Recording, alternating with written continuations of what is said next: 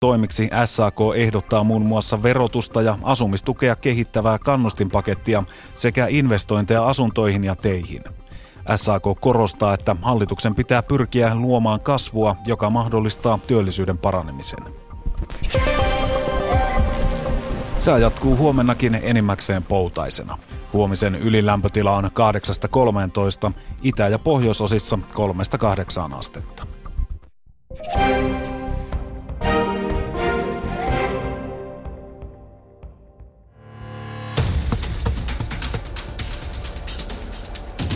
Ylepuheen urheiluiltaa.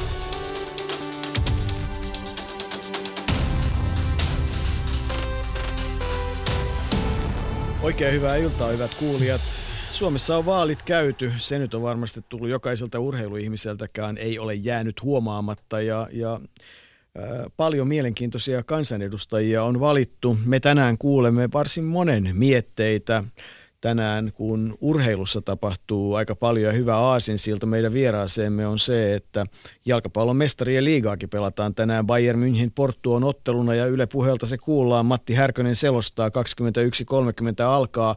Siihen on vielä aikaa ja sitä ennen muun muassa täällä studiossa ja puhelimen ääressä puhutaan vaaleista ja, ja niihin liittyvistä asioista ja sportista yleensä ja vieraana on muun muassa Suomen olympiakomitean hallituksessa ja palloliiton toimitusjohtajana ja pääsihteerinä työskennellyt nykyisin yhteiskunnallisten yritysten liiton arvon toimitusjohtaja Kimmo J. Lipponen. Kimmo, ennen kuin mennään vaaleihin, niin tota, kai futissua edelleen lämmittää. No totta kai, kyllä siellä kentän laidalla on paleltu tänä keväänä ja, ja kyllä tänäänkin peliä tietysti katsotaan. Että siellä on... Ja ja se kenttä ei ole pelkästään siis golfkenttä, joka paidalla laidalla on palellut. No on, se on sielläkin ja kentä, kentällä myöskin, myöskin touhuttu tietysti, mutta kyllä siellä jalkapalloa niin valmennustouhuissa jonkun verran mitä aikaa on ollut ja, mutta, mm. ja tietysti, tietysti katsomaan puolella. Kiva hommahan se. Äh, lanseerasit muuten muutama päivä sitten uuden golf-termin. Mua nauratti termi Molin One. Mitä se tarkoittaa? No Molin One on semmoinen pikkasen haasteellisempi lyönti kuin vähän ehkä enemmän tutumpi Hole in One. Että, että se, oli, se oli par kolmosella niin yhdellä lyönnillä suoraan koloon ja, ja täytyy sanoa, että se ei ollut, ollut mikään, sanotaanko pelkästään positiivinen juttu, että pallo sai A etsiä ja sitten myyräkuumeen uhatessa, niin sitä jouduttiin sieltä kaivelemaan, mutta että tulipa, tulipa semmoinenkin koettu. Ei puhuta golfista tänään, meillä oli hyvä golfilta se joku aika sitten, mutta sen verran voi sanoa, että kun golfkentällä käsittelee palloa ja käsittelee myyränkoloja ja käsittelee lintujen jätöksiä ja muuta, niin ei välttämättä ihan heti kannata kai tunkea niitä sormia suuhun. Että se on aika semmoinen niin kuin vakavakin asia. Että. Sitä varten omat hanskat siellä päkissä. Mm. Okei, no mutta vaalit on käyty ja Kimmo varmaan seurasit vaaleja ja, ja mitä kaikkea tapahtui. Mikä sun havainto oli siitä, mitä tapahtui? No kyllähän toi aika, aika tietysti jännittävää monella tavalla oli, että koko se kakkospaikasta kilpailu ja tietysti kaikki, kaikki valmistautumiset ja, ja vaaliväittelyt kaikin puolin niin, niin, niin erittäin antoisaa ja hyvää, hyvää viihdettäkin, mutta, mutta tietysti niin paljon, paljon asiaa tuli käyttöä ja tietysti kyllä siinä joutui vähän puolen yön jälkeen katsomaan, miten, miten esimerkiksi Veera Ruoho ja Inka Hopsun kisa loppujen lopuksi päättyi, että se oli ihan aika, aika tiukkaa taistoa. Niin, Veera Ruoho meni läpi. Hän on Veera Liukkonen omalta nimeltään, aikaisemmalta nimeltään ja Sydnissä 2000 muun muassa taekwondoa ja EM-mitalisti. Hanna Kosonen tulee meille lähetykseen mukaan, Jallis Harkimo, Sari Esaja, Tuomo Puumala, Sirpa Paatero, enemmän taustavaikuttajia nämä kaksi viimeistä ja, ja sitten Sinuhe Vallinheimo, jolla nyt on sitten jo poliittistakin uraa, mutta myös sopivasti tässä kun jääkiekkoa pelataan ja finaaleita, niin, niin hän tulee mukaan itse asiassa ihan ensimmäisenä ja hetken päästä, mutta, mutta tota, yhteiskunnalliset yritykset ja urheilu, non-profitable company, semmoista termiä, ainakin brittikulttuurissa se on aika tuttu, puhutaan, on puhuttu pitkään. Ja, ja tota, onko nyt niin, että liikunnan kattojärjestö Valo on liittynyt teidän arvoorganisaatioon?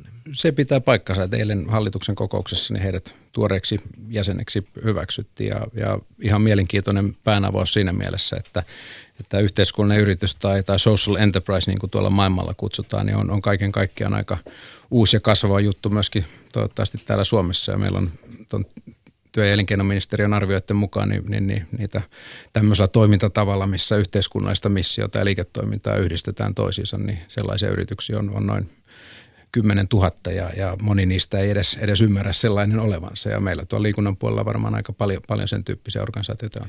No Veikkaus on varmaan yksi malli esimerkki siitä, että, että, että yritys tuottaa ja, ja varat käytetään yhdessä sovitulla tavalla, mutta, mutta se on hyvä esimerkki. Mutta miten sitten, jos ajatellaan, ajatellaan valoa, liikuntaa, sporttia, urheiluseuratoimintaa, miten se liikkaa tähän – arvon toimintaan tai yhteiskunnallisten yritysten liiton toimintaan? No kyllä se liippaa monella, monellakin tapaa, että, että meillähän tietysti kolmas sektori ja järjestökenttä on, on Suomessa perinteisesti ollut äärimmäisen vahva, että, että yhteiskunnallista työtä, julkisen sektorin tavallaan tukitoimintoja tai, tai sitä, niitä tehtäviä, mitä, mitä ei yksityisen sektorin, julkisella sektorilla tehdä, niin aika paljon tehdään järjestöjen toimesta, on sitten kyse vanhustenhoidosta, lastensuojelusta tai, tai liikunnasta. Ja, ja yhä enem, enemmän myöskin ne järjestöt, jotka, jotka tietysti järjestönä sitä omaa yhteiskunnallista asemansa vievät eteenpäin, niin yhä useampi tekee myös liiketoimintaa ja, ja tekee sitä joko palvelutuotantoa suoraan siinä yhteiskunnallisessa tehtävässä, vaikka liikuntapalvelujen järjestämisessä, tai sitten tekee jotakin sellaista liiketoimintaa, jolla kerätään varoja sille, sille varsinaiselle liikuntatoiminnan pyörittämiselle. Siitä varmaan joku Rauman Lukon siivousyritys on, on tästä jälkimmäistä esimerkki. Niin, Lukkohan on, on vahva ja, ja tota, hyvin lähellä oli tänä vuonna onnistumista ja, ja saivat sitten palkinnoksi mitallin. Eli, eli tota, mutta et, ne taustathan on erinomaisesti hoidettu ja siellä ilmeisesti ollaan Raumalla kokonaisuus. En tiedä, mutta voisin kuvitella, että ollaan ylpeitä siitä, että on löytynyt semmoinen malli, jossa ei tarvitse kitistää, että ei ole rahaa.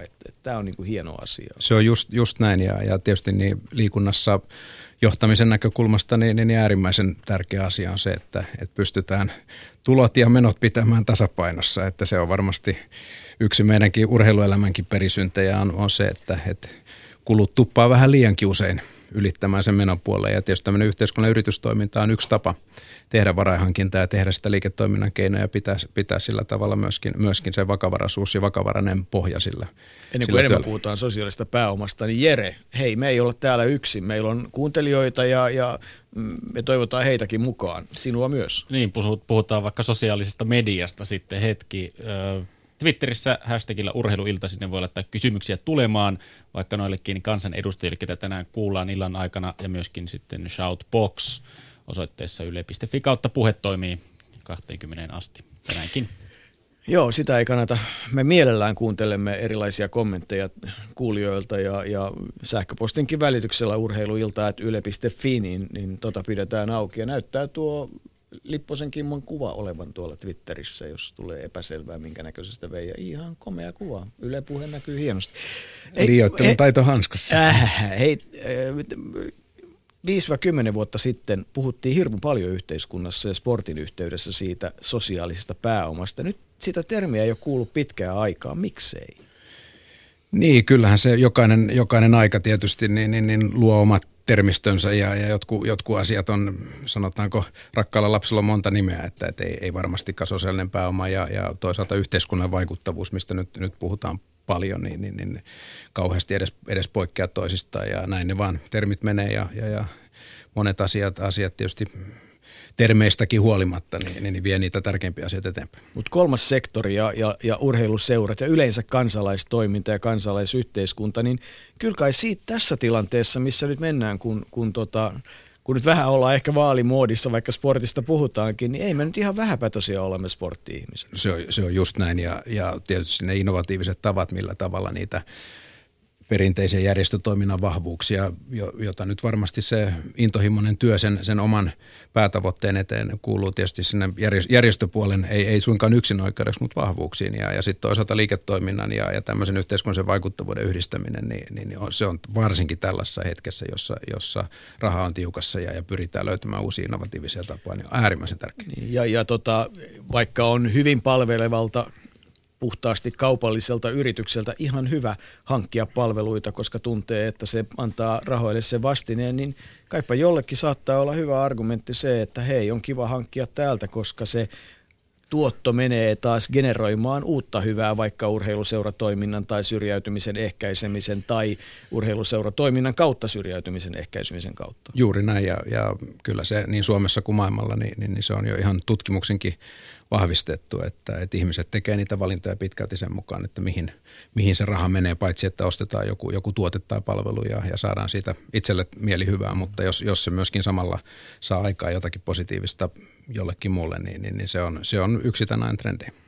No todella, Sinuhe Valliheimo, Sirpa Paatero, Tuomo Puumala, Sari Essa ja Jallis Harkimo, Hanna Kosonen ja Veera Ruoho tulee lähetykseen aika tiukalla satsilla. Jere ottaa yhteyksiä, mutta heiltä, heiltä tullaan kysymään muun muassa sitä, että, että, että mikä urheiluhetki on sykähdyttänyt? Mikä Kimmo sua on sykähdyttänyt vuosien saatossa? No on, on niitä, on niitä no huikea, huikea määrä, määrä, mutta, mutta et kyllähän Kihonin ihme yksi yksi tasotus, tasotusmaali maali Espanjaa vastaan vieraskentällä, niin sykähdytti aika, sanotaanko, monella tasolla ja, ja jää varmasti ikuisiksi ajoiksi mieleen, eikä, eikä vähä, vähäisin, vähän oikeastaan paljolti myöskin siitä syystä, että mä lähdin seuraavana aamuna aikaisin vaeltamaan kohti Santiago de Compostelaa tekemään, tekemään pienen minivaelluksen ja, ja tota, pysähdyin siellä keskellä vuor, vuorta yhteen teekuppilaan ja, ja tota, juttelin niitä näitä ja, ja, ja siinä, siinä tota, kahvilan tai sen teepaikan pitäjä kysyi, kun näki, näki asusteista, että, että jollakin tavalla, tavalla liityn Suomeen, niin hän, hän sanoi, että olet muuten toinen suomalainen, joka tästä tänään, tänään marssi ohi. Ja tässä että, tota, pari tuntia sitten tästä ohi meni, meni keski-ikäinen rouva, joka oli, joka oli onnellisin ihminen, mitä hän on pitkään aikaa nähnyt. Ja hän oli kysynyt, että miksi sä oot niin iloinen, niin tämä rouva oli sanonut, että me saatiin eilen Espanjalta piste. Ja, tota, sulla on siis selvästi sporttinen elämäntapa itsellä. Se on ilmeisesti hyvinvoinnin kannalta välttämätöntä, mutta mistä se kipinä siihen sitten on syttynyt? No kyllähän se tietysti niin kuin varmaan kaikilla lapsilla on, on he sitten Lohjalta tai, tai jostakin muulta paikkakunnalta lähtöisin, niin, niin, niin kyllähän ne pihapiirit ja pihapiirileikit ja ne touhut, mitä siellä kaveri, kaveriporukassa on tehty koulu, koululla ja, ja tietysti sillä, kenen kanssa siellä pihalla pyöritään, niin on varmasti suuri vaikutus. Ja mulla on ollut siinä mielessä onnellinen, onnellinen asema, että on ollut paljon sporttihenkisiä ja urheiluhenkisiä kavereita koko, koko lapsuus ja nuoruus ja se on kyllä jäänyt siitä, siitä mukaan hyvä niin.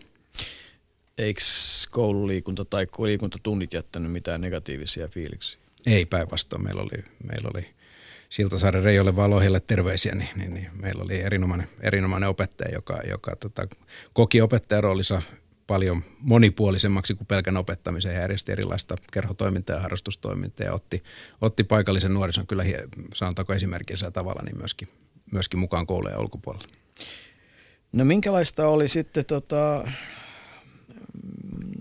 kun nyt kerran urheilun parissa olet tietysti ehtinyt työskennellä kansainvälisissä yrityksissä ja, ja muuta vastaavaa, mutta ehdit työskennellä myös todella urheilun parissa palloliitossa.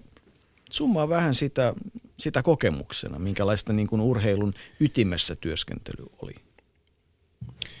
Niin, kyllähän siinä tietysti se aika, mikä, mitä mekin elettiin miesten aamajoukkojen osalta ja myöskin naisten aamajoukkojen osalta ja koko nuorisotyön osalta, niin siihen, siihen aika jänteeseen mahtuu aikamoinen spektri toiminta. Että, että mä aloitin 2007, jolloin palloliitto täytti 100 vuotta ja siinä oli 100-vuotisjuhlallisuuksia ja Roy Hodgson valmensi silloin miesten aamajoukkuetta ja taisteltiin Portugalissa ihan, ihan viime minuutille saakka lopputurnauuspaikasta ja, ja toisaalta naisten, naisten aamajoukkoja oli, ei ollut Helmarit vielä nimeltään silloin, niin kuin ei ollut, ollut miesten aamajoukkoja vielä huhkajat nimeä, nimeä siinä vaiheessa saanut, niin, niin tota, valmis, valmistautui pikkuhiljaa kohti omia Euroopan mestaruuslopputurnausta Euro 2009, joka järjestettiin täällä, niin oli tietysti eräänlainen kohokohta koko siinä, siinä ajassa. Ja erittäin hienosti mennyt turnaus sekä järjestelyjen kannalta että, että myöskin kohtalaisen hyvin mennyt turnausjoukkojen kannalta.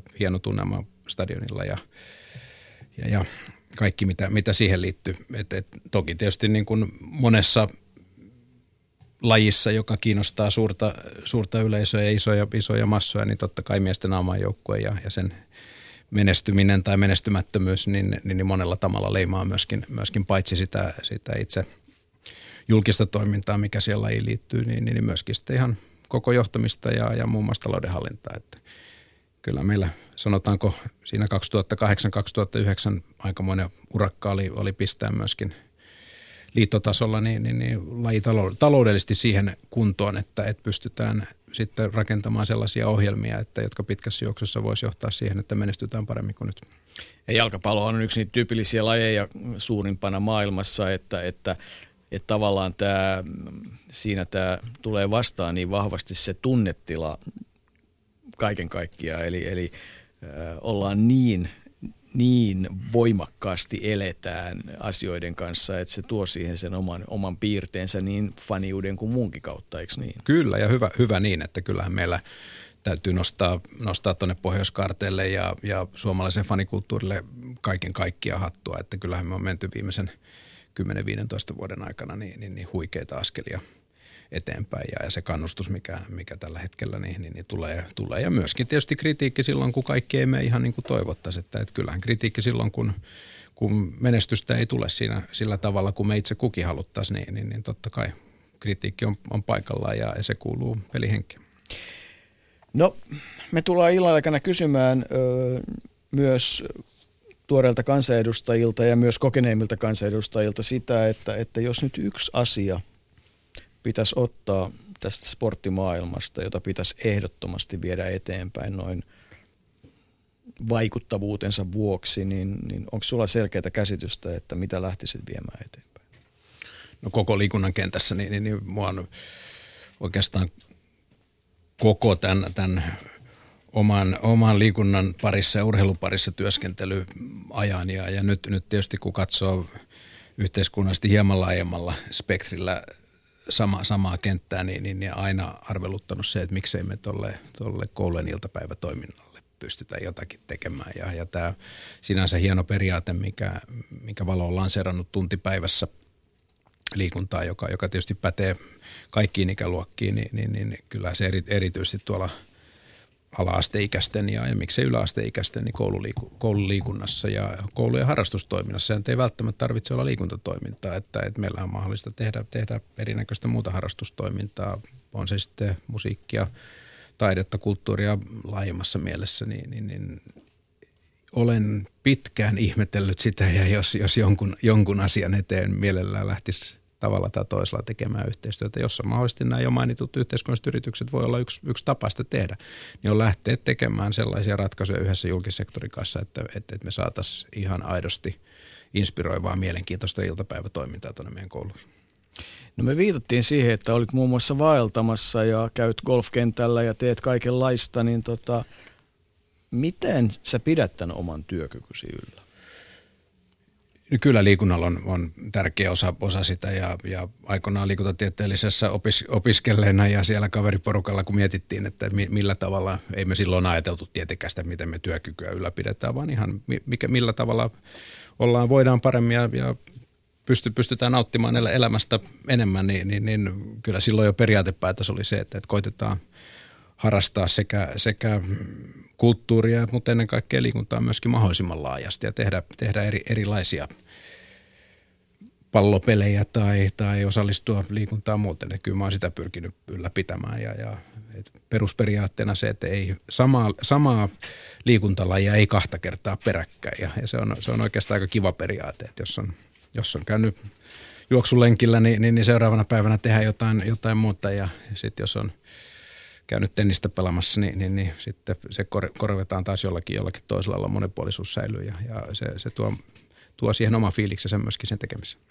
Kansanedustajien kiireet näkyy sillä lailla meillä. Kyllä on linkki sinuhe Wallinheimolle, mutta jostain syystä linkki pysyy vähän passiivisena, mutta onko meillä linkkiä Twitteriin?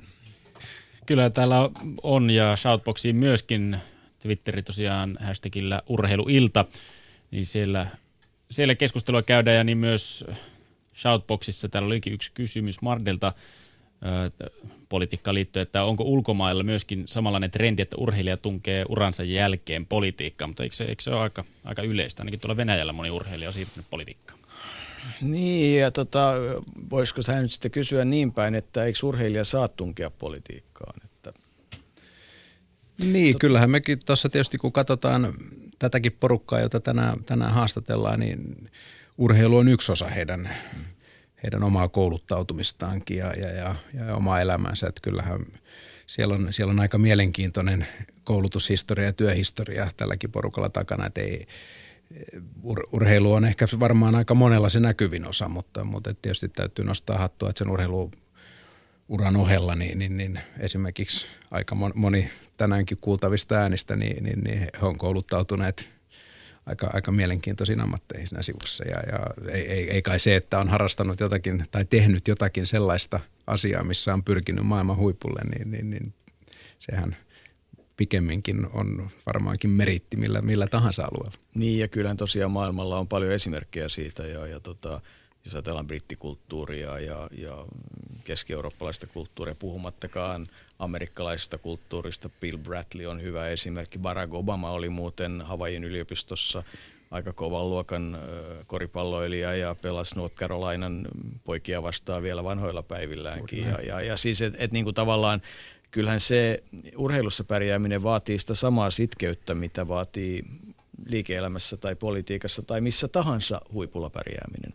Juuri Heikki näin. Kasko taisi aikanaan sanoa, että, tota, että hän on kyllä ollut monessa liikkeenjohdon koulutuksessa, mutta, mutta kyllä niin kuin tästä johtamisesta ja ennen kaikkea ryhmässä työskentelystä, niin, niin koripallokenttä antoi hänelle aika paljon. Ja... Se, on, se on juuri näin ja, ja me puhutaan tietysti paljon niin Suomessa kuin maailmallakin tämmöistä ei-akateemisista elämäntaidoista, johon muun muassa kurinalainen työskentely, ryhmätyö, ongelmanratkaisu, niin, niin, niin kyllä vars, varsinkin joukkuelajit tietysti siinä ryhmädynamiikassa niin antaa varmasti, mutta, mutta myöskin yksilölajit siinä kurinalaisessa työskentelyssä ja tavoite, joka on jossakin suht pitkällä tulevaisuudessa ja systemaattinen työ sen tavoitteen eteen, niin, niin, niin kyllähän ne on sellaisia kykyjä ja taitoja, mitä, mitä ei, ei juurikaan koulun penkillä opi. Niin, se on ihan, ihan, ihan selvä asia ja, ja tota, kyllä eduskuntakin on paikka. Nyt sitten kysymys kuuluu usein, että, että tota, vähätelläänkö me sitä, mitä eduskunnassa tehdään? Pidetäänkö me, niin kuin, ymmärretäänkö me oikeasti sitä, että, että mitä päätöksiä siellä tehdään? Ö, osataanko me antaa niille kahdelle sadalle, jotka lähtee sinne tekemään oma arvonsa, että, että tota, puhutaanko me liikaa siitä, että käyttää taksia ja edustaa ja, ja tota, muka saa liikaa palkkaa, mikä sekin on tietysti aika mielenkiintoinen väittämä, mutta, mutta tota, mitä Kimmo sä näet tämän asian? Niin kyllähän se, se työ, mitä, mitä koitetaan varsinkin tällaisessa vaikeassa tilanteessa, niin, niin, niin kaikki se lainsäädännön valmistelutyö, joka, joka siellä, siellä kuitenkin se varma, varmaan, en, en, en ole – itse kyseisessä laitoksessa töissä ollut, niin, niin, niin en osaa tietysti sanoa, mitä se päivittäinen työ on, mutta jonkinlainen tietysti kuva tullut siitä, siitä niiden, niiden kautta, jotka sitä työtä tekee, että se varsinainen valmistelutyö ja valiokunnassa istuminen ja se taustatyö, niin, niin, niin sehän vaatii huikean määrän perehtymistä ja just sitä pitkäjänteisyyttä, mitä siellä urheilukentillä varmaan on, on osa oppinut ja osa oppinut jossakin muualla. Mm. Mutta vaati, kyllä, vaativaa työtä kaiken kaikkiaan. Ja kyllä jos ajatellaan niin kuin liikuntaväkeä ja, ja sitä, mistä me nyt kohta puhutaan enemmänkin, niin tota, kyllä, kyllä, kyllä kai se tosiasia on, että eduskunnan liikunta ja urheilupuolue, jos nyt semmoinen voidaan sanoa, eikä, eikä puhuta siitä, sekin oikeastaan hassu termi, puhutaan siitä, että mun on vaikea nähdä, että jos, jos liikuntaväki osaa asiansa ja kertoa tarpeensa ja kertoa visionsa ja mm. voisiko sanoa lobata, niin, niin tota, kyllä mun on vaikea nähdä, että tuossa eduskunnan joukossa olisi kovin paljon liikunta- ja urheilu vastaista väkeä ää, niin kuin järkiargumentteja. Se on varmasti näin ja, ja silloin kun me lähdetään mitä tahansa elämänaluetta niin kuin hyvin, hyvin tiukkarajaisesti rajaamaan, liikunta olkoon siitä esimerkki, niin, niin, niin kyllä me helposti mennään metsään. Että, että se, se on niin, niin liikunnalle kuin urheilullekin niin varmasti itselleenkin hyväksi, että laajennetaan perspektiiviä ja koitetaan katsoa kokonaisuuksia enemmän, enemmänkin kuin näitä, näitä jotakin siiloja, mitä ne sitten onkaan. Ja, ja sen takia meillä on kuitenkin tällä hetkellä niin terveys-, sosiaali- kuin hyvinvointipolitiikassa ja sektorilla niin suuria haasteita, että mikään yksittäinen elämänalue ei voi – itsessään niitä ratkaista, mutta me vaaditaan varmasti kaikilta sitä, että on, mieli on avoin ja pystytään, pystytään luomaan ratkaisuja, missä katsotaan niiden omien sektoreiden ja omien siilojen ohja yli niin, että tämä kokonaisuus saadaan jollakin tavalla tästä eteenpäin. Niin ja se siiloajattelussa on tärkeää tietysti se, että hei, että urheiluhan ei myöskään ole erillinen linnake, jota urhe, jota tota, yhteiskunnan muut asiat ei, ei jolle se ei kuulu. Että eihän tämmöistä ajatusta voi kuvitella. Urheilu on osa yhteiskuntaa, osa kulttuuria, niin kuin moni muukin asia. Ja, mutta että niin kuin kulttuurilla laajemmin, niin urheilullakin on sitten annettavaa sen hyvinvoinnin kautta myös sitten vaikka tämän terveysvajeen tai tota, muun kattamiseen. Että eihän, kyllähän tämä nyt on kai aika selkeä asia. Tätäkään ei tarvitse sitä kauhean monimutkaiseksi. Nimenomaan, joo. Mitä, mitä suurimmassa määrin. Me tulemme kuulemaan tämän illan aikana Sirpa Paateroa, Tuomo Puumalaa, Sari Essayah, Jallis Harkimoa, Hanna Kososta ja Veera Ruohoa ja, ja he ovat osa niistä tietyllä tavalla urheiluun laskettavista kansanedustajista. Kyllähän Sari Multala, Saara Sofia Sireen linkkaavat urheiluun. He ovat menneet läpi. Kyllähän tietysti Ville Niinistöllä, Paavo Arhimäellä on voimakas linkki. Ja nyt jos tälle tielle mennään, niin voitaisiin varmaan luetella aika iso liuta, lähes tulkoon parisataa ihmistä, jotka tavalla tai toisella ö, on ollut eri lailla seuratoiminnassa tai muussa mukana. Ja, ja tota, hyvä, niin, hyvä niin, että, että siitä hyvä, hyvänä esimerkkinä varmaan partioliike on tehnyt äärimmäisen hyvää työtä omassa viestinnässä ja tietysti siinä, siinä omassa toiminnassaan, että, että ne, jotka partioliikkeen on läpi, läpi käynyt, niin, niin, niin jollakin tavalla myöskin ylpeänä tuovat esiin sen partion roolin myöskin johtamiskorkeakouluna ja johtamiskouluna ja, ja samaa, samaa varmasti on myöskin muilla elämäalueilla, mitä tässä on mainittu. Niin, no siis tässä tullaan taas sit siihen, että se yhteiskunnassa toimiminen ja siinä kansalaisyhteiskunnassa mukana oleminen, niin, niin oli se sitten liikuntajärjestössä tai missä tahansa harrastuspiirissä, niin on tärkeä asia ja, ja, tota, ää, ja sen maailman kyllä sitten kansanedustajaksi – jatkokauden saanut Sirpa Paatero, joka on muun muassa TULn puheenjohtaja ja ollut monessa mukana, tuntee varsin hyvin. Sirpa, oikein hyvää iltaa ja onnittelut neljän vuoden pätkätyöpassista. Kiitos paljon. Oikein mukava saada jatko myöskin neljälle vuodelle nyt tästä eteenpäin. Että vaikka ministerinä olet tälläkin hetkellä ja olet, olet ehtynyt olla, niin et siis päättänyt luikkia pakoon, vaan olet edelleen kiinnostunut tota, hommista? No kyllä, mä ajattelin, että tässä suomalaisessa yhteiskunnassa on yhä edelleen parannettavaa ja jos on mahdollisuus olla siinä mukana, niin haluan kyllä mielellään. Kimmo J. Lipponen on kanssani studiossa ja, ja me ollaan tässä jo ehditty vaihtaa mietteitä aika lailla, mutta, mutta nyt mennään sinuun sillä lailla, että, että tota, kun nyt oot vahvasti ollut urheiluliikkeessäkin mukana, niin, niin tota, mistä, mistä Sirpa aikanaan se oma kipinä syntyi, että olet näin vahvasti antanut sitä panosta? No on varmaan sillä kaksi erilaista tarinaa, että isoäitini minut on urheiluseuraa liittänyt ja se on, se on minusta riippumaton päätös, mutta sitten jossain kohtaa kun hyppäsin tähän kunnallispolitiikan puolelle, niin sitten siirryin myöskin tähän urheilupolitiikan, eli järjestöpuolen tehtäviin. Ja sit siitä on riittänyt siis tästä nyt 15 vuotta niitä hommia. Tota, täytyy tässä vaiheessa kysyä, että, että tota, miten, kun urheilu on täynnä tunnetta ja, ja tiedän, että myös seuraat sitä jonkun verran, mutta kun mietit nyt taaksepäin, niin mikä semmoinen asia tai urheiluhetki tai tapahtuma on semmoinen, joka on saanut tunteet pintaan ja on niin sanotusti sykähdyttänyt? No kyllä mulle, jos ihan nyt tästä viimeisiä aikoja on, niin kun olin ensimmäisen kerran paikan päällä tuolla Lontoon olympialaisissa silloin pari vuotta sitten tai reilu pari vuotta sitten, niin se oli kyllä semmoinen vaikuttava, että se on niin iso ja massiivinen ja tapahtuu monessa paikassa, mutta se tunnelma sieltä oli kyllä ihan, ihan ainutlaatuinen. Oliko ne Sirpa ensimmäiset olympiakisat, jossa olit paikalla? Oli kyllä joo. Nyt sen jälkeen sitten kävin myöskin Sotsissa, mutta, mutta Lonto oli ensimmäinen jo, missä sain olla ihan katsomassa mukana. Varmaan Lontoon ilmapiiri on ollut, olikin aika semmoinen siellä tavallaan se koko urheilun pitkä kulttuuri. Siis oikeastaan voi sanoa, että tämä nykyaikainen urheiluhan kaikki on aika pitkälle brittipohjasta ja se kyllä siellä näkyy. Kyllä, kyllä näkyy ja Sirpa onnittelut munkin puolesta. Hieno, hieno juttu, että jatkat.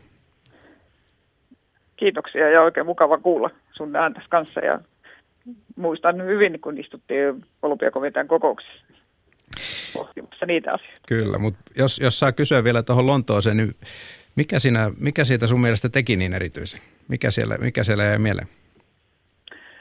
No siellä oli tietysti paljon loistavia urheilusuorituksia ja, ja niin kuin tuloksia ja urheilijoita, mutta kyllä mä olin eniten vaikuttunut siitä tunnelmasta, että, että miten se koko kaupunki eli siinä mukana ja ne kaikki vapaaehtoiset osallistu siihen. Et, et missä tahansa sä kävelitkin, niin siellä oli semmoisia hymyileviä kasvoja, jotka opasti sua ja, ja temppasi ihmisiä eteenpäin. Se oli kyllä kaikkein hienoa. Kyllä, ja sitten se sama ilmiö jatkui vielä Paralympiakisoissa. Muistan katsoneeni hotellista kauheen korkealta ylhäältä sitä, että katsoin ulos, että minkälainen ilma tuolla on, ja samalla hetkellä huomasin, että kymmenien tuhansien lauma tai joukko vaelsi kohti tota olympiapuistoa ja, ja siinä tuli nimenomaan tämä, että, että se mikä oli, oli Lontoon kisoissa hienoa oli se, että, että todella niin kuin ihmiset halusivat kokea sen tunnelman ja, ja nauratti, kun monet oli ensimmäistä kertaa käsipalloottelussa tai jotain muuta. Että siitä tuli tämmöisiä mielenkiintoisia ilmiöitä ja että tavallaan se urheilu oli oli hirveän laaja-alasta ja, ja tämmöistä, mutta mä väitän, että sillä on osa tekemistä historia kanssa se, että, että moderni huippuurheilu, se alkaa olla parisataa vuotiasta, kun ruvetaan katsoa lajien syntyjä ja Briteillä on ollut siihen iso merkitys. Mutta hei, miten, miten ministerin ja, ja tota kansanedustajan työkyky säilyy? Mi, mi, mikä osuus sportilla siinä on? jääkö sulle aikaa ja jos jää, niin käytätkö sen itse miten? Joo, kyllä täytyy myöntää, että kyllähän siinä aina haastetta on, mutta ehkä sen takia mä oon yrittänyt näiden vuosien aikana vaihtaa sellaiset ryhmäliikunnat, joista mä pitäisin muuten, niin, niin lenkkeilyyn, jota voi tehdä sitten mihin vuorokauden aikaan tahansa suunnilleen. Että se on niinku semmoinen, ehkä vielä enemmän kuin fyysinen suoritus, niin se on pään tyhjennys, kun lähtee tuohon lähde ympärille kiertämään joskus puoli kymmenen aikaa iltasella. Eikö tota, eduskuntaan pitäisi tehdä semmoinen määräys, että, että tota, avustaja kirjoittaa joka päivä ensin sen puoli tuntia viiva tunti sinne kansanedustajan kalenteriin sen oman pääntyhjennys- ja sporttihetken ja sit saa täyttää kaiken muun. Miksi te ette päätä näin? Voihan se olla, että joku kansanedustaja myöskin tekee niin, mutta jotenkin kun on intensiivinen työntekijä ja haluaa sitten osallistua kaikkeen mahdolliseen, niin sitten sen urheilun tai liikunnan enemmänkin, niin vaan sitten sen jälkeen yrittää sinne sovittaa. Ja kun ei ole kuitenkaan semmoinen niin sanottu himoliikkuja, että haluaisi ihan joka päivä välttämättä liikkua, niin, niin se on nyt tällä keinolla vielä jotenkin onnistunut.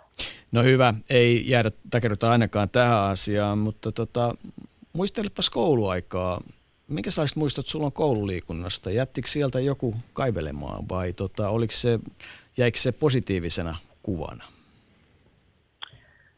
Mä oon tykännyt yleisesti liikunnasta ja se on ollut aina ihan kohtuullisesti, jos ajattelee nykyisiäkin numeroarviointeja, niin siellä mun numerolistassa se liikunta.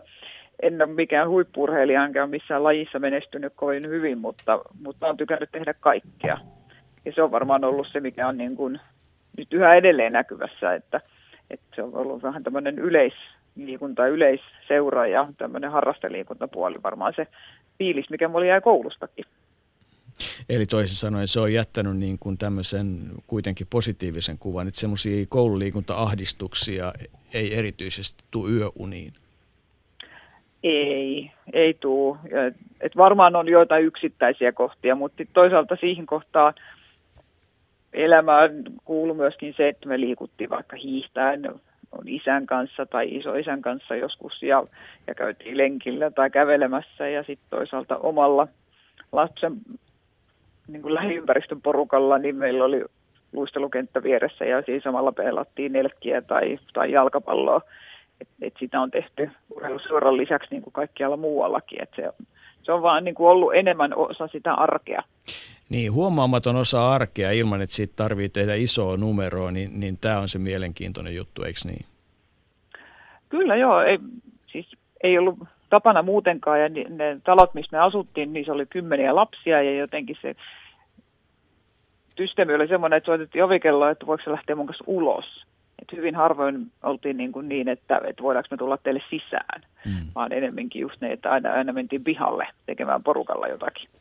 Ja se on varmaan tämä, mikä on muuttunut aika paljon, kun mä ajattelin sit sen jälkeen niin kuin omia lapsiani. Kyllä, mutta siihen ei ole tietysti enää sillä lailla paluuta, että nyt pitää keksiä sitten toiset keinot ja toiset, mutta lapsi periaatteessa on aina, aina periaatteessa aktiivinen ja iloinen, ei siinä mitään. Mutta nyt en voi olla käy, käyttämättä tilaisuutta hyväksi kysymästä Sirpa Paatero sinulta sitä, että, että ilman, että ruvetaan luettelemaan kaikkea sitä hyvää, mitä voi, pitäisi tehdä liikunnassa ja urheilussa ja, ja mitä voisi tehdä, niin, niin jos nyt kysytään se tai joku tai yksi tai tärkeä asia, jota nyt ehdottomasti A, haluat viedä eteenpäin tai B, jota pitäisi viedä eteenpäin, niin, niin mikä se nyt sitten on? No mulle tulee heti vielä ihan äkkiäkin kaksi, mutta kyllä mä haluaisin sen... No saat niin sanoa liikun... kaksi. Okei, okay, liikunnallisen koulupäivän, eli kaikki se koulumatkat, kerhot, pitkät välitunnit, integroidut oppitunnit siihen koulu, yhden liikuntatunnin lisäksi niin kuin siihen päivään. Ja sitten se toinen on se, missä suomalainen urheilu kuitenkin ponnistaa, eli tämä meidän seuran kenttä ja sen niin kuin vahvuudet pitäisi vielä paremminkin käyttää. Mikä, äh, miten seurojen vahvuuksia voisi paremmin käyttää? Äh, Tämä on, me keskusteltiin yleensä tästä kansalaisyhteiskunnasta ja, ja niistä mahdollisuuksista ja nyt kun Kimmo on Arvoliiton toimitusjohtaja, niin tota, niin tässä on semmoinen tietty aasinsilta siihen, mitä seurat erityisesti voisivat enemmän tarjota. No kyllä mä ajattelen, että se pitää ensinnäkin siellä saada säilytettyä se vapaaehtoisuusosuus, eli tämä tämmöinen vertaistukijärjestely ja vähän vanhempien ohjaaminen nuoremmille ja muuta. Että kaikki ei voi perustua missään tapauksessa tulevaisuudessakaan siihen, että ammattilaiset palkatut työntekijät olisi ainoat, jotka liikuntaa ja urheilua niin kuin ohjaa. Se on se ensimmäinen. Ja sitten se edellyttää sitä, että siellä on monentasoisia ryhmiä ja monentasoisille liikkujille niissä seuroissa. Ja se on aikamoinen haaste, koska jotkut haluaisi pitkälti erikoistua nopeasti yhteen lajiin ja, ja valmentaa vaan niin kuin tiukasti eteenpäin. Ja niiden harrasteryhmien mukana pitäminen on, on niin kuin se toinen, johon toivottavasti mennään. Niitä on suurella osalla seuroista tälläkin hetkellä, mutta se pitää siellä saada pidetty. Niin siinä on tietty dilemma, että samaan aikaan Kimmo ja Sirpa, kun tota, pitäisi saada harrasteryhmiä, niin ei myöskään tietysti saisi estää sitä, että ne, jotka on lahjakkaita, ei saisi niin kuin tavallaan viedä sitä lahjakkuutta eteenpäin. Että tässä on niin kuin tavallaan, tämä ei ole joko tai leikki. No ei, mutta mä ajattelen vähän samalla tavalla kuin suomalaisissa, jos ajattelee koulujärjestelmää, niin kyllähän me ollaan aika lailla maailman huipulla niin kuin yleisesti koulu, ja niissä oppimistuloksissa, ja täältä nousee se niin sanottu insinöörikansa, kun kaikille on mahdollistettu se hyvä alku. Ja sen takia semmoinen ajattelu, että poimittaisi jotenkin niin kuin viisivuotiaina semmoiset, joille on niin kuin edellytyksiä, niin se ei vaan toimi mun mielestä, ei tässä niin kuin koulupuolella, mutta ei myöskään tässä liikunnassa. Ei, mutta jos kaikille tarjotaan mahdollisuus liikkua, niin sitten ne, jotka sieltä on motivoituneempia, niin, niin, niin jos ei niitä erityisesti estetä, niin nousee eseen. Kimmo? Niin, niin kyllähän tuossa varmaan se vanha viisaus siitä, että, että jokaisella pitää olla mahdollisuus harrastaa sitä harrastustaan omalla tasollaan ja, ja meidän tietysti ammattilaisten tehtävä on, on sitten koittaa luoda niitä tukiverkkoja, että sama, samaa mieltä kyllä täysin siitä, että, että täysin ammattilaisvoimin – tätä hommaa ei kyllä ikinä saada pelittämään. Että, että kyllä se vapaaehtoistyön ja niiden ammattitekijöiden ja sitten vapaaehtoisten yhteistoiminta, joka siellä on olympialaissakin näkyy muuten, että siellähän ne, ne vapaaehtoiset toi sen hengen sinne samalla tavalla seuratoiminnassakin, eikö niin? Niin vapaaehtoiset se valtaosan työstä kun tulee tekemään toivottavasti jatkossakin. Niin ja sitten varmasti semmoinen on tärkeä näkökulma, että ei kai se ole siitä kiinni, että, että tota, se on niin kuin pelkästään ää, tota, antamista. Että kyllähän jos samanhenkiset ihmiset rupeaa tekemään yhdessä asioita, niin, niin onhan se nyt pahuksen hauskaa. Siis sehän on se lähtökohta, että kyllähän se taustatyön tekeminen seurassa, jos, jos tota, on yhteinen päämäärä, yhteinen yhdistys ja, ja samanhenkisiä ihmisiä, niin, niin Sirpa, sehän on kiva, eikö ne ole hyvät bileet? On ja kun mä oon saanut olla myöskin muissa kuin urheilun puoleen liittyvissä järjestötöissä, eli myöskin lapsijärjestöissä, elämäntapajärjestöissä ja muissa, niin tämä sama toimii. Mm. Että ne on jotenkin samanhenkisiä ihmisiä, on se, niin kuin se arvot ja tehtävä sillä erilainen, mutta mut joka tapauksessa niin siihen jakamiseen ja yhdessä tekemiseen niin on, on niin iso juttu päästä mukaan, koska se on, mä olen ihan samaa mieltä, että siitä joskus tuntuu, että on rankkaa lähteä, mutta aina siitä on jälkeenpäin ajatellen saanut enemmän kuin, kuin mikä se on se muutaman tunnin oman panoksen antaminen. Tuossa muuten kuvasit myös sen, että joskus tuntuu, että on rankkaa lähteä vähän lenkille tai ulkoilemaan, mutta kun sieltä tulee, niin tulee pahuksen hyvä olo. Mm. Sirpa, tähän on varmaan hyvä tässä vaiheessa päättää. Meidän keskustelu jatkuu ja, ja tota, hei, lykkyä ja iloa sekä, sekä urheilujohtamiseen että neljän vuoden pestiin ja ennen kaikkea viisaita päätöksiä vielä loppuhallituskaudelle. Kiitoksia no, paljon. Kaikkea hyvää. Mukavaa iltaa. Kiitos. Joo.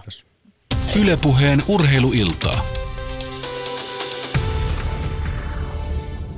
Jere Pehkosen lisäksi studiossa on nyt keskustelemassa muun muassa Suomen olympiakomitean hallituksessa ja palloliiton toimitusjohtajana pääsihteerinä työskennellyt nyt yhteiskunnallisten yritysten liiton arvon toimitusjohtaja Kimmo J. Lipponen ja ihan just otamme yhteyttä Tuomo Puumalaa ja lähdetään keskustelemaan hänen kanssaan tota, sportista, mutta, mutta tota, Sirpa nosti esiin liiku, siis sen liikunnallisen koulupäivän, joka tarkoittaa ihan eri asiaa kuin jumppatuntien lisäämisen ja, ja sitten tämän seuratyön. Onko nämä kuinka korkealla Kimmo sun kategoriassa? Joo, se oli hyvä, hyvä tapa käydä se, käydä se asia läpi, että, että, tai tavallaan kuvata sitä, että, että että se on tavallaan osa sitä kaikkea tekemistä. Ja siitä on aika hyviä kokeiluja, mitä, mitä on ymmärtänyt esimerkiksi Jyväskylän suunnalla, missä, missä on, on otettu – erilaisia työskentelytapoja ja liikunnallisuutta myöskin esimerkiksi koulussa ihan perustunneille, välitunneista puhumattakaan. Että, että aika, aika kiva tapa integroida sitä, sitä ja ajatella laaja-alaisesti ja, ja, ja koittaa ottaa se myöskin fyysinen tekeminen osaksi, osaksi sitä henkisempää tekemistä. Ehdottomasti. Mainitsitte muutamaakin kertaa Jyväskylän, ehdit siellä opiskella. Kuvaa muutamalla sanalla, minkälainen fiilis Jyväskylän yliopistossa oli silloin, ennen kuin saadaan tuo Tuomo Langanpäähän. No kyllä, tietysti Jyväskylä on yliopistokaupunki ja, ja tavallaan uhkuu sellaista akateemista ja, ja, ja nuorekasta tekemistä. Et, et oli, oli huikea paikka jo. Siitä nyt on toki vähän aikaa, että mä siellä aloittanut jo 80-luvun lopussa, että varmasti siellä on tapahtunut kaiken näköistä sitten, sitten sen jälkeen. Ja jos on oikein ymmärtänyt, niin liikuntatieteellisen oma liikuntaseuraliikunnan riemu, joka, joka tuolla futsal-kentillä ja kaikkialla muualla näyttää tekevän huike, huikeita työtä, niin siellä, siellä on menty aikamoisia loikkauksia eteenpäin myöskin sillä saralla, mutta tota, eri, erinomainen opinahjo sinne on aina, aina kiva mennä ja, ja koittanut tietysti koko tämän työnura ajan, ajan niin myöskin palauttaa niitä akateemisia muistoja mieleen ja, ja pyrkinyt aina, aina kun on pyydetty, niin myöskin vierailuentoja pitämään, että kyllä siellä pyr, pyrkinyt siihen, että kerran, kerran vuoteen, vuoteen pieni, pieni setti on. Tuomo Puumala on nyt langoilla ja tota, sinua voi onnitella tietysti neljän vuoden pestistä ja, ja myöskin puolueettasi siitä, että vaalit meni kohtuullisen kivasti. Taisi olla semmoinen, ei ehkä nyt liikunnan riemu, mutta muu riemu puolueessakin. Joo, kyllä ehdottomasti. Kiitoksia kovasti. Hyvä, hyvä tulos ja nyt sitten arki koittaa aika nopeasti, eli on tässä justiin tekemässä lähteä. Helsingin päähän tehtiin tuossa justiinsa vielä kiitoskahveja pideltiin, pideltiin ja harrastin sopivasti työpaikkaliikuntaa, eli juoksin tähän kotosalle, että kerkeen, kerkeen tuota puhelimen päähän ja nyt sitten ja lähdetään jatkamaan kohta kohti Helsinkiä ja torstaina eduskuntaryhmä järjestää työ, eli aika pikaisesti palataan arkeen. Niin joo, sä mainitsit tuossa, tota, tuli, tuli vaalivoitto ja muu, ja, mutta tuli myös, tuli myös vastuuta, että, että tota, kun nyt tähän lähetykseen tulet, niin sinut profiloidaan tänne liikunnan ja sportin puolelle, niin tota, vastuusi ei ole vähäinen. Miten otat sen vastaan? Joo, mä oon iloinen siitä profiloinnista, koska itselle, itselle tuota semmoinen elämä eri, eliksiiri on ollut, ollut aina, aina liikunnassa ja sitten – myös urheilun seuraamisessa. Että on kyllä aika henkeä veren urheilumies ollut koko elämäni ja on sitä tästä eteenpäinkin. Joo, kova, kovasti on odotuksia totta kai myös liikunnan ja urheilun puolella siitä, että mitä seuraavassa hallitusohjelmassa pitää tapahtua ja lähdetään niitä toteuttamaan. Meillähän semmoinen kärkitavoite on se, että saataisiin ihmiset liikkumaan tunti, tunti päivässä. Ja se tarkoittaisi sitä, että esimerkiksi tuolla kouluissa niin lähettäisiin rakentamaan semmoista tunnin kokonaisuutta, ei tietenkään pelkästään liikuntatunneista, vaan sieltä iltapäivistä ja sitten myöskin otettaisiin siihen taukojumppaa, väliaika, välitunti liikuntaa ja koottaisiin niistä semmoinen tunnin kokonaisuus koulumatkoista ja niin edelleen. Ja tällähän on, jos me saataisiin tämä tunti päivässä liikettä lisää, niin sillä lähdettäisiin taklaamaan jopa kahden miljardin euroa kestävyysvajetta, mikä meidän liikkumattomuuden kustannus on. Ja sitten on vielä tämä mielenterveyspuoli, johon se varmasti myös osaltaan vaikuttaa, että aika iso tehtävä, totta kai pienistä askelista liikkeelle, mutta kyllä meillä isot suunnitelmat on ja tämä on yksi ihan keskusta kärkitavoitteita. Teidän pitäisi vaihtaa kaikkien puoluetta näköjään, kun Paateron Sirpa oli äsken puhelimessa ja, ja luetteli suurin piirtein samat asiat niin, että saatte mennä omaan liikuntapuolueeseen. No, leikki sikseen yhteinen asia, mutta tota, studiossa on kanssani arvon toimitusjohtaja Kimmo J. Lipponen, joka tietysti olympiakomiteassa ja palloliitossa on nähnyt tota asioita ja, ja, ja hänellä saattaa olla kanssa sulle asiaa. Niin, onnittelut Tuomo munkin puolesta. Hieno, hieno homma, että Kiitos. Kiitos. olet jat- jatkamassa hommaa. Tota, viimeksi taidettiin tavata lentopallo katsomassa, niin olisin kysynyt, että onko ekana työpäivänä Kokkolan tiikereiden fanikaula Liina Kaulassa? Itse asiassa on. Ja oli tuossa äsken kiitos kahveilla. Ja pojat oli aika mukavasti myös tuolla vaalivalvojaisissa mukana, että on tullut hyviä tuttavuuksia ja ystävyyksiä siellä Lelu Ojan sivua myöten olivat, olivat tuota, niin, niin, vaalivalvojaisissa jännittämässä pojat ja valmentaja Tiilikainenkin oli siellä, siellä matkassa. Oli aikamoinen viikonloppu muuten Kokkolassa, voit varmaan arvata, kun ensin lauantaina ratkesi tiikereiden mestaruus lentopallossa ja sitten sunnuntaina vaalit, niin aika huikea, huikeata viikonloppua on Kokkolassa vietetty. Tämä tiikereiden merkitys, minusta tämä niin kiteyttää aika hyvin, niin että mistä urheilussa on kysymys, niin ajattelen, että mitä se Kokkolalle on niin tarkoittanut, että ei puhuta enää vaan, että minä jotakin, vaan puhuta, että me tehtiin yhdessä jotakin. Tätähän se urheilu mun mielestä parhaimmillaan on, että se tuo tämmöiseen, niin josta niin lähiyhteisöt on hävinnyt, niin tästä maasta pal- paljon on yhteisöllisyys kadonnut. Se tuo tämmöistä yhteisöllisyyttä, välittämistä. Me ollaan jotakin, me tehdään jotakin, on sitten kysymys Suomen maajoukkueesta tai, tai tuota tiikereistä. Ja siellä saa miehetkin niin tuntea, eli saa halata kaveria ja, ja sehän on valtava tunneilmaisun väline myös tämä urheilu, että tosi hienoja tarinoita, tosi hienoja hetkiä on koettu tuon tiikereiden parissa, samaten kuin nyt pallopeleissähän nousee niin uusi sukupolvi, joka jotenkin piirtää tätä kansakunnan tarinaa minusta, että Suomi ei välttämättä häviä, vaikka se on 5-1 tappiolla, vaan se voi voittaa. Et nyt tulee enemmän semmoinen sukupolvi musta lentopallosta, koripallosta, jääkiekosta, uskon, että jalkapallostakin, semmoinen sukupolvi, että, että tuota, niin, niin ne lähtee niin ennakkoluulottomasti, että, että tuota, niin, niin voittaminen on mahdollisuus, eikä niin, että häviäminen on joku vääjäämättömyys.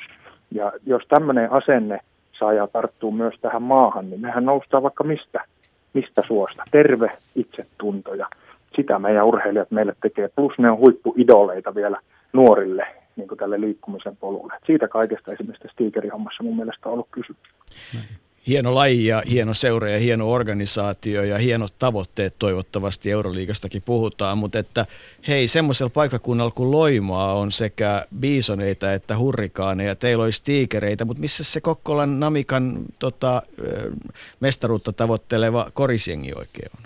Joo, sanos muuta.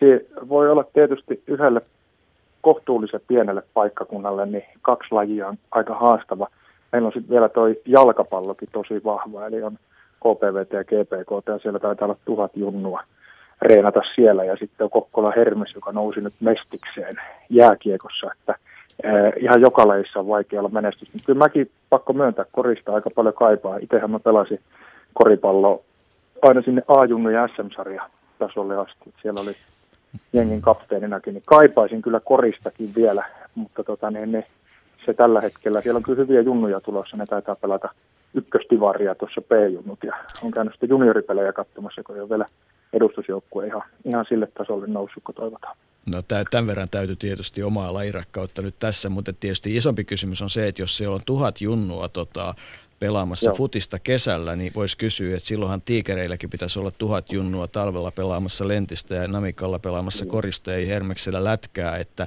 että siis siellähän on tuhannen junnun massa ja tota, sehän on ihan älyttömän hieno juttu ja tietysti ne saa harrastaa mun puolesta yleisurheilua ja kaikkea muutakin. Et tässä olisi nimenomaan tämä hienous, että kun pääsis harrastelemaan vähän enemmänkin asioita, se on yksi asia, mutta hei, mennään siihen, että, että tota, mistä se oma kipinä tähän sporttisuuteen sitten aikanaan tuli? No kyllä se varmaan jostain semmoisesta ylipäätänsäkin, niin, missä se sitten on niin sisään rakennettu jo, koska tuleeko se niin suoraan geeneissä vai onko se sitten, onko se siitä, mitä, mitä se, miten se isän rakkaus niin ansaitaan ensimmäisenä, mistä se tuleekaan pieniin poikiin. Mutta kyllä mä joka tapauksessa on niin neljävuotiaana jo muistan, muistan niitä, kun tuota, ne on ihan ensimmäisiä muistojakin, kun mä tuota, niin, niin, käyn aamu seitsemältä soittelemassa naapurikerrostalojen ovikelloja, kun on pikkupoika Kokkolassa. Siinä on se korkeita kerrostaloja 15, mistä mä oon kotoisin. Ja tota, niin, niin, sit vanhemmat tulee unenpöpperössä avaamaan mä kyselen, kyselen että onko tuota Heikki tai Aki jo herännyt, kun pitäisi lähteä lätkiin pihalle. Mulla on maalivahintamineet päällä ja ja tuota, mä muistan, että se aina jännitti vähän mennä soittaa, että onkohan ne jo herännyt siellä, että päästäisiin jo pelaamaan. Ja kaiket päivät pelattiin pihalla pihalätkää, jalkapalloa, hakattiin tennistä ja koripalloa ja kaikkea mahdollista. Mistä se tulee? Tuleeko se geeneistä vai tuleeko se siitä, että isä on aina kattonut, edesmennyt isä katsoo aina urheilua, kaiket päivät ja vaari katsoo urheilua. Tuleeko siitä, että oppii sen mallin sieltä niin kuin kotoa vai onko se jo niin kuin jotenkin sisäänrakennettu, vaikea sanoa mistä se tuli, mutta sieltä asti se on niin mukana kulkenut ja, ja muistan, että sitä ihmettelijänä mua kehuttiin kauheasti isi ja vaari kehu, että on se mahtavaa, kun sä jaksat tuosta neljä vuotta, mutta sä jaksat katsoa kokonaisen jalkapallomatsia, etkä yhtään keskeytä, etkä häiritse, että vaan katot sitä, katot sitä matsia, että tämä on kyllä ihan uskomatonta. Ja, ja en tiedä, tuleeko se niiden kehujen kautta vai onko se sitten vaan tosiaan niin jotenkin, jotenkin tuolla syvällä, mutta tota, sieltä asti se on niin kantanut ja ollut tosiaan semmoinen sokeri ja suola. No mites tota, kun urheilu on selvästi iso tunne sullekin, niin mikä semmoinen urheilu hetki on, joka on erityisesti sykähdyttänyt? Äläkä nyt vaan sano Kokkolan tiikerit. No, no saat niitä on, tietysti, niitä, niitä on tietysti tosi monta. Mut joku. Taas yksi älytön klise on, mutta se on oikeasti aika sykähdyttävä, kun tuli nyt jääkiekko kisoja aina jännättyä ja katsottua, niin oli se, kun, kun tuota, niin, niin Ketterer torjuu. Ja se taisi olla 90-luvun alkupuolta, oliko Tsekki välierissä – vastassa ja vei Suomen finaaliin, näin mä muistelisin. Eh, sitähän siihen aikaan katsottiin Eurosportilta sitä kuvaa ja sitten radiosta kuunneltiin selostusta. Ja Eurosportin lähetys loppui justiin, kun se Kettererin torjunta oli edessä. Rankkarilaukaus-kisa oli menossa siinä Suomi-Tsekki välierässä ja sitten tuota radiosta tuli, että Ketterer torjuu ja mä muistan, että silloin silloin oli aika, aika hieno hetki. Tai sitten kun Kimmo Kinnunen nakkasi se 90 metriä ja Jorma Kinnunen itki studiossa, oliko se Tokio, Tokio missä silloin, silloin tuota, niin tuli, niin kyllä se pikkupojalle jäi aika hyvin mieleen. Tai 95, kun tuota Timo Jutila neljää yhteen ja Mertaranta sanoi, että joko katkeaa. Niin tässäpä nyt ainakin, ainakin muutamia sieltä lapsuudesta, mitkä ekana tulee mieleen. Mutta eikö tämä ole huima juttu, että siis, siis niin kun näitä asioita muistelemalla, niin tota, tulee kuitenkin aina semmoinen vaikka tunteellinen olo, että yhtä hyviä ne voi olla kulttuurikokemuksia tai kirjakokemuksia tai elokuvakokemuksia tai mitä tahansa kokemuksia, että et, et tunnetta pitää olla. Se on juuri näin. Se on juuri näin. Tunteesta on kysymys. Siitä, että saa yhdessä vielä kokea joku tämmöisen, tämmöisen tunteen, niin me ollaan jotakin. Siitä, siitä mun mielestä urheilussa on kysymys. No nyt mennään tota, Tuomo niin, että seuraavaksi me otetaan yhteyttä Sari Essayahiin, joka pääsee takaisin eduskuntaan, keräs kovan äänisaaliin ja, ja tota, teki valtavan työn ja on kova huippuurheilija. Kyllä varmaan hänenkin maaliin tulonsa jostain piirtyy vastaan, mutta mitäs Tuomo, mitäs me, mitäs me kysyttäisiin Sarilta äh, sporttiin liittyvää, mitä olet halunnut tietää? No Joo, siis ensin pitää sanoa se, että tosiaan piirtyy itsellekin se Sari maaliin tulo Suomen lipun kanssa. Eikö se ollut sellainen pieni lippu, mm-hmm. pieni lippu, mitä Sari heilutteli siinä. E- erittäin hyvin piirtyy mieleen. Sekin oli hieno sykähdyttävä hetki. Kysytään nyt Sarilta ainakin sitä, että, että tuota, mitä ajattelee tuosta tavoitteesta, jos lähdettäisiin yli puoluerajojen taklaamaan tuota kahden miljardin tavoitetta nyt ihan tosissaan. ja jopa sitten lakisääteisesti lähettää siitä, että koulussa tunti liikuntaa päivässä, niin minkälaisia ajatuksia, ajatuksia herättää, että innostettaisiin suomalainen porukka liikkumaan. Tuomo, ei muuta kuin ahkeraa työtä koko kansantalouden ja muun ongelmien tyrmäämiseksi. Ja jos sportilla on siinä osansa, niin hyvä niin, mutta että niin kuin sanoit, hyvällä itsetunnolla lähdetään viemään eteenpäin ja, ja tekemään asioita niin, että, että tässä maassa on jatkossakin hyvä elää. Että siitä kai on kysymys. Oikein hyvää eduskuntakautta ja varmaan näissä sporttiasioissa ollaan yhteydessä ja, ja turvallista matkaa Helsinkiin. Kiitos paljon. Kaikkea hyvää sinne. Joo, menestystä hommi. Kiitos. Ylepuheen urheiluiltaa. Olihan siitä tunnetta ja musta niin kuin, tämä on sportin hienoutta, että, että tulee tämmöisiä, siis Kettererin torjunta, niin nämä, nämä on niin kuin, mistä nämä tulee, että joku tietty asia, että, että, tota, että, että se ei olekaan vaan se 95 tai vaan se Vireenin juoksu tai vaan se Karppisen melonta tai jotain muuta, että, että sieltä tulee tämmöisiä yksittäisiä flashbackkejä, niin välähdyksiä, niin on se kyllä aika makeeta on, on todella, todella hienoa ja kaikki se, mikä tuossa Tuoman puheessa, niin tämä henki ja asenne ja yhteisöllisyys, ne tavallaan pehmeimmät arvot myöskin siellä takana, jotka sitten kuitenkin viime kädessä niihin voittoihin johtaa, niin, niin, niin siitä, siitä kyllä hehku, hehku kyllä urheilumiehen ääniä, ääniä sydän. Niin ja sitten tietysti tässä vaiheessa pitää sanoa se, että kyllä tota, kun ajatellaan niitä yrityksiä, jotka ja ihmisiä, vapaaehtoisia, kaikkia, jotka aikaa saa sen, että Kokkolassa on hermestä ja on namikaa ja on ennen kaikkea tiikereitä ja on, on siis valtavasti erilaista sporttitoimintaa, niin, niin tota, palataan siihenkin jossain vaiheessa, mutta kyllä mä haluaisin palauttaa sen, että on hienoa, kun voi tukea kulttuuria ja urheilua. Et, et niin kuin tavallaan, että siinä ei tosiaankaan ole pahaa, jos, jos tota, jos pieni verstas, parin miehen verstas haluaa tota, olla yhteiskunnallinen yritys ja, ja tota, tukea muutamalla satasella. Huom, tukea, ei sponsoroida urheilua sen takia, että tulee hyvä mieli paikkakunnalla, niin kai se on ihan oikein. No se on, se on sitä ja, ja tietysti tämmöisissä Kokkolan tyyppisissä yhteisöissä, niin, niin se kulttuuri on rakentunut kuitenkin vuosikymmenien aikana ja, ja siellä on tietysti ollut ilo, ilo jutella sellaisten jalkapallotoimijoiden kuin Peltoniemen Olli esimerkiksi, joka on tehnyt KPVssä, on, on junnuna ollut tekniikkamestari ja valmentanut ja vienyt, vienyt joukkuetta eurokentille muistaakseni tuolla 60-70-luvulla, 70-luvun alussa, alussa kun se oli, niin se kulttuurilla on kuitenkin, niin siellä on, siellä on suuri joukko niin kuin tekijöitä, jotka, jotka on sekä vapaaehtoisesti että ammattitekijöinä niin pist, pistänyt kyllä – aika monta tuntia sen kulttuurin rakentamiseen. Tämän, tämän tyyppi niin kokkolalainen urheilukulttuuri ei, ei ole ihan sattumalta syntynyt varmaankaan. Yle Puheen urheiluiltaa on jäljellä tasan tunti ja viisi sekuntia.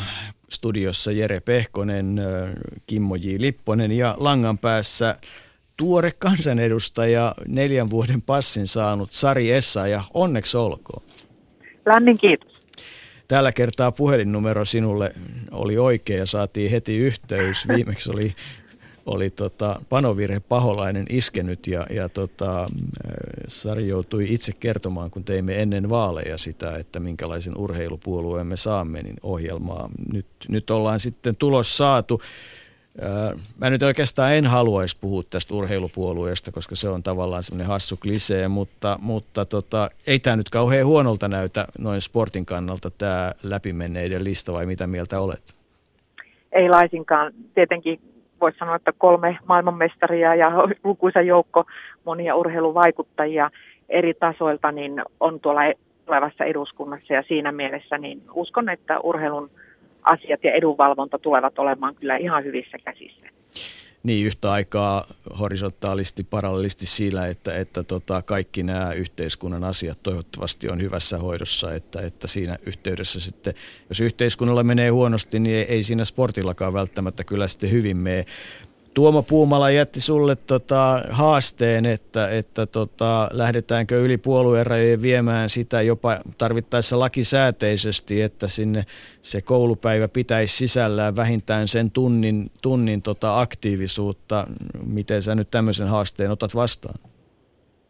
Otan, otan ehdottoman mielellään haasteen vastaan ja ollaanpa sitten hallituksessa tai oppositiossa, niin mä uskon, että tämä on sellainen – tavoite, jota voidaan kyllä hyvin olla tukemassa, koska ihan niin kuin sanoit, niin kyllä se kokonaisvaltaisesti yhteiskunnan hyvinvointiin, niin se heijastuu sitten tietenkin sinne liikunnan ja urheilun puolelle, mutta myös toisinpäin, että jos me ei saada kansakuntaa liikkumaan enemmän, mitä tällä hetkellä erityisesti lapsia ja nuoria liikunnan pariin ja liikuntaa elämäntavaksi, niin sitten kyllä varmasti menee koko yhteiskunnalla huonosti. No mistä sarjassa ja äh, sinulle syntyi se kipinä, joka johti siihen, että niin kuin Tuomo muisteli, saisit pienen Suomen lipun kanssa tulla maaliin voittajana isoissa kilpailuissa. Mistä se lähti aikanaan liikkeelle? Kyllä se lähti oikeastaan koululiikunnan kautta, eli koulussa järjestettiin ihan koulun urheilukilpailuja ja sieltä sitten urheiluseura poimi riveihinsä ja pyysi mukaan harrastustoimintaan. Et siinä voisi sanoa, että se koulun ja ja urheiluseuran yhteistyö, joka oli siihen aikaan ehkä tiiviimpää kuin tänä päivänä, niin se toteutui kyllä erinomaisen hyvin siinä oman urheiluinspiraation saamisessa. Oliko siinä paikkakunnalla nimenomaan vaikutusta, että paikkakunnan koulun ja urheiluseuran kombinaatio oli niin vahva? Varmaan osittain silläkin ja sellainen urheilumyönteisyys, mikä oli koulussa liikunnan opettajilla nimenomaan niin kuin urheiluseuroja kohtaan urheilumyönteisyys, niin niin se oli mun mielestä hienoa, että tiedän, että on, on ollut toisenkinlaisia aikoja ja on jopa esimerkiksi kilpaurheilun suhtauduttu varsin nuivasti koululiikunnassa. Että, varmasti se, että tällainen hyvä yhteisymmärrys oli ja tietenkin legendaarinen urheilumies Erkki Lipponen Lapilahdelta, niin hän sitten siellä urheiluseuran puolella oli heti vastaanottamassa niitä nuoria, jotka koululiikunnan puolelta sinne ohjautuivat. No niin kuin tiedetään, niin lajisi oli kilpakävely, mutta onko se sattumaa vai onko siinä tämä Lapinlahden perimä? Mitäs muuta olisit saattanut ryhtyä? Olisiko juoksu ollut toisella paikkakunnalla sun juttu? Oikeastaan oli myöskin kestävyysjuoksu, eli koin tällaisen hyvin monipuolisen nimenomaan lapsiurheiluuran, että olin siis todella monissa eri lajissa mukana. Keväällä juostin maastoja ja sitten kesällä juoksin kestävyysmatkoja, olin mukana monissa viestijuoksuissa ja ylipäätänsä erilaisissa seuraotteluissa. Meillä urheiluseurassa kesän aikana käytiin läpi kaikki yleisurheilulajit ja sitten kun koitti talvi, niin sitten aika luontevasti sitten sinne hiihtopuolelle ja mukaan hiihtoharjoituksiin ja maakuntaviestissäkin taisin tyttöjen joukkueessa joinakin vuosina hiihtää mukana. Eli voi sanoa, että hyvin just tämmöinen maaseutupaikkakunnan yleisseura, jossa löytyy mahdollisuuksia harrastaa monenlaista. Ja lentopallossa, pesäpallossa, niissäkin lajeissa tuli pyörähdettyä. Tietenkin sillä tavalla se seuran lajivalikoima vaikutti, että Pentti Pirjetä oli sitten seurassa kävelyvalmennuksen erikoistunut valmentaja, joka poimi sitten kestävyyspuolelta urheilijoita siihen omaan harjoitusrinkiinsä. Ja kaikkia näitä lajeja kyllä ihan sinne 6-17-vuotiaaksi niin rintarinnan vein ja sitten vasta siinä vaiheessa tuli sitten lajivalinta. Ton kun joku olisi kuullut, niin siinä olisi ollut oiva oppitunti siihen, mitä tota, toivoisi kaikkien saavan kokea ja sen, että, että niin kun, ää, kun murehditaan sitä, että, että siinä jalkapallossa, lentopallossa, yleisurheilussa tai muussa ei tule niitä, niitä, niitä harjoitustunteja ja, ja sitä itse liikettä riittävästi, kun sitä lajia ei voi riittävästi harjoitella, niin vastaus on just toi, että jos, jos harrastaa kolme tai neljää lajia, niin rupeaa tunteja tulemaan riittävästi. Mutta ää, Sari, pakko kysyä sitä, että kun, kun urheilu on suurta tunnetta, niin, niin tunnusta, milloin viimeksi olet istunut tai käynyt katsomassa paikan päällä urheilua?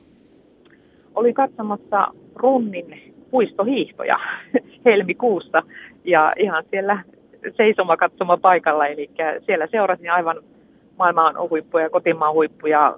Pieni paikkakunta pystyi järjestämään tällaisen hiihtokisan ihan siitä syystä, että, että sitten Salpausselän kisat olivat siinä odottamassa ja useat näistä huipuista niin koukkasivat sitten pienen runnin kylän kautta ja järjestivät siellä sitten tosi hienon hiihtoshown. No sulta on tietysti vähän hassu kysyä, että kun itse on kokenut sykähdyttävän hetken voittamalla ja saavuttaessaan tiettyjä tavoitteita, mutta, mutta kun todella urheilu aika laaja-alaisesti semmoista, niin, niin onko noin passiivisena seuraajana sulla ollut semmoisia hetkiä, jotka on jäänyt mieleen niin, että että vieläkin vähän niin kuin värisyttää, kun niitä muistelee. Eli toisin sanoen, mikä, mitkä urheilu tai mikä on semmoinen, joka sinua on erityisesti sykähdyttänyt? Voi urheilussa on tullut niin paljon sellaisia sykähdyttäviä hetkiä ja todellakin kyllä olen semmoinen penkkiurheilusta nauttiva. katsoja tänä päivänä, että, että seuraan kyllä aika monia lajeja ja tietysti totta kai suomalaisten urheilijoiden ehkä eritoten. Yksi sellainen, mikä on jäänyt oikein mieleen, oli esimerkiksi Arsi Harjun olympiakulta.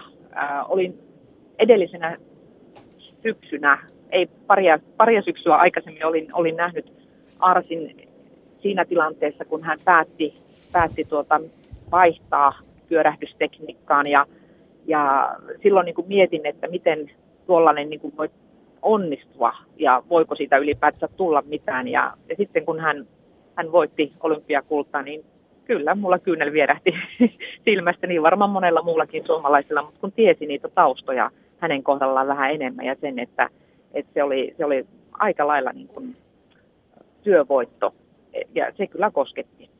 Ja siinä varmaan tuli se urheiluhienous, että niistä Sydney kisoista niin, niin aivan älyttömän hienoa TV-kuvaa siitä suorituksesta tuli. Mulle jää mieleen hidastus siitä pyörähdyksestä, just kun se oli Arsilta ja, ja miten se kuulla jotenkin niin hirveän helpon olosesti lentää niin kamalan pitkälle, kun tietää, että sen itse saa tiputettua tuohon 5-10 metrin päähän ja, ja muuta, niin tota, se, on, se, on, se, on, se, on, se on varmaan yksi osa urheilua.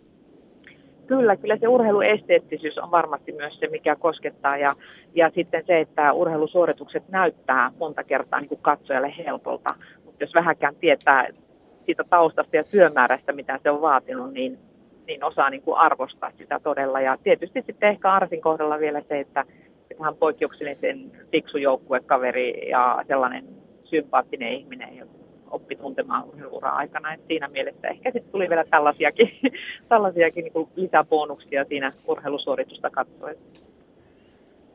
Joo, onnittelut Sari munkin puolesta. Huikea tarina kaiken kaikkiaan. En, en malta olla menemättä vähän noihin taustoihin, että tietysti sillä urheilijan arkipäivässä ja työssä, niin, niin, niin se työmäärä on ihan hu, huikea ja tarvii tietysti resursseja ja leiripäiviä ja rahaakin aika lailla. Niin miten sä näet itse, itse nyt, kun lähdet päätöksiä tekemään, niin millä, millä tämä tulevan suomalaisen huippuurheilun rahoitus oikein saadaan pelittämään? Yrityksien rahoilla vai julkissektorin rahoilla vai mi, miten sä näkisit, että mis, mistä me saadaan se perusresurssointi, että tämä on mahdollista näitä, näitä lippuja heilutella loppusuoralla myös jatkossakin?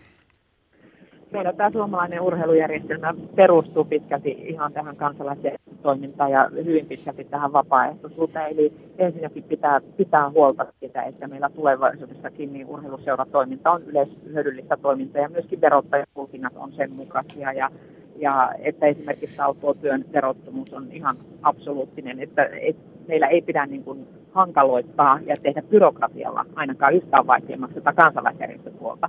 Mutta toki me tarvitaan sitten sitä julkista rahoitusta siihen, ja julkisella ra- rahoituksella tietyllä tavalla niin huolehditaan niistä fasiliteiteista, että meillä on liikuntapaikkoja olemassa, ja, ja meiltä löytyy sitten resursseja sinne esimerkiksi lasten ja nuorten urheilun puolelle. Ja sitten me tarvitaan tietysti vielä sitten sitä yksityistä rahaa, myöskin sitten, sitten yritysten rahaa, ja siihen liittyy yleensä tietenkin tällainen niin vastike ajattelu, että he myöskin sitten haluavat jotain sen rahan vastineeksi. Ja se on sitten näkyvyyttä, se on sitä sponsorointia ja vastaavaa, että, että tämä suomalaisen urheilujärjestelmän niin kuin vahvuus on näiden kaikkien kolmen pakileen varassa. Ja sitä pitää niin edelleenkin pystyä parantamaan. Ja esimerkiksi juuri tämän tällaisen yksityisen rahan ohjaaminen urheilun tukemiseen, niin miettiä, että mitä, miten siinä voitaisiin kenties vielä tehdä jotain sellaista, joka avittaisi ja ehkä olisi ikään kuin, niin kuin lisäämässä sitä halukkuutta tulla siihen sponsorointitoimintaan. Sari ja nyt äh, taidat olla autossa ja mennään semmoiselle alueelle, että meidän kuuluvuus pikkuhiljaa häviää. Yksi tota, tulevista edustajatovereistasi on Harri Harkimo, Jallis Harkimo. Panna viesti eteenpäin. Mitä haluaisit Jallikselle viestittää tai kysyä? Jaa, hänellä on niin monipuolinen kokemus paitsi itse urheilijana, niin sitten myöskin nimenomaan tällä urheilun bisnespuolella. Ja oikeastaan voisinkin Jalikselta kysyä, että miten hän näkee, että millä tavalla me pystyttäisiin lisäämään tätä yksityisen rahoituksen osuutta myös suomalaisessa urheilutoiminnassa ilman, että se tarkoittaa sitä, että, että se sitten välttämättä heikentäisi näitä muita elementtejä. Viedään tämmöinen tervehdys, kohta soitetaan Jallikselle. Sari Esaja, EU-parlamentin ja muiden tehtävien jälkeen nyt sitten tosiaan kotimaan politiikkaa lykkyä ja iloa ja, ja tota, voimia siihen työhön, että, että maassa menisi myös urheilulla paremmin kuin nyt. Onnea vaativa Juuri homma. Näin. Kyllä. Kiitos kovasti. Ylepuheen urheiluiltaa. sarjessa ja kristillisdemokraattina ja aika, om, aika huimalla äänisaalilla omalta alueeltaan tulee ja, ja, ja omaa kyllä valtavan kokemuksen niin huippuurheilijana kuin sitten just se, että varmasti hänellekin hieno kokemus oli, oli tota europarlamentti ja nähdä se, sehän on semmoinen voimavara, että, että jos niin kuin koko EU-alue saataisiin vahvemmin innostumaan tästä, tästä, niin me puhuttaisiin toisen tyyppisistä kuin muutaman sadan miljoonan rahoista. Että jos, jos kokonaisuutena nähtäisiin, että EU, jos, jos, jos, jos lasketaan, että Suomessa tämä vaje on kaksi miljardia ja me edustetaan, edustetaan prosenttia EUsta, niin onko tuossa tota, huima luku kerrottavaksi koko EU-alueelle? On, on varmasti ja, ja tietysti nyt puhutaan yritysmaailmassa, puhutaan paljon skaalan ekonomiasta ja, ja tietysti niiden ratkaisujen tavallaan innovaatioiden, mitä, mitä näiden vaikeiden viheliäisten ongelmien ratkaisuihin pystytään keksimään, niin, niin, niin toki, toki se kaikki se kansainvälinen kokemus, mitä niin poliitikot kuin yritysjohtajat pystyy maailmalta tänne myöskin meille tuomaan, niin sitäkään ei kannata väheksyä. Että ei niin missään tapauksessa. Tota, todella yksi mielenkiintoinen asia on se, että, että, tota, että aika paljon elämässään monia asioita kokenut Harri Jallis Harkimo on nyt kansanedustaja. Muistan kyllä hyvin ne yksinpurehdusajat ja kyllä sitä moneen kertaan on miettinyt, että, että on siinä aikamoinen – luonne, kun, kun semmoisen homman vetää läpi, eikä vaan kerran, vaan useamminkin pyörii siellä. Ja, ja tota, ei voi muuta kuin toivottaa lämpimästi tervetuloa Jallis Harkimo. Joo, kiitos. Sari Esaja lähetti terveisiä ja, ja tota, kun nyt ollaan tämmöistä viestiä tässä lyöty läpi, niin aloitetaan ihan suoraan asialla ja, ja, ja Sarilta kysyin, että mitä haluaisit kysyä tota, Jallikselta, niin Sari sanoi, että, että kyllä Jalliksen kokemus on niin laaja, että olisi ehkä hyvä kysyä, että, että miten tätä suomalaisen urheiluun pystyttäisiin tätä yksityisen rahoituksen määrää kasvattamaan ilman, että tavallaan niin kuin muita asioita sotketaan. Eli, ja tota, musta se on aika hyvä kysymys. Onko sulla olemassa ajatusta siihen?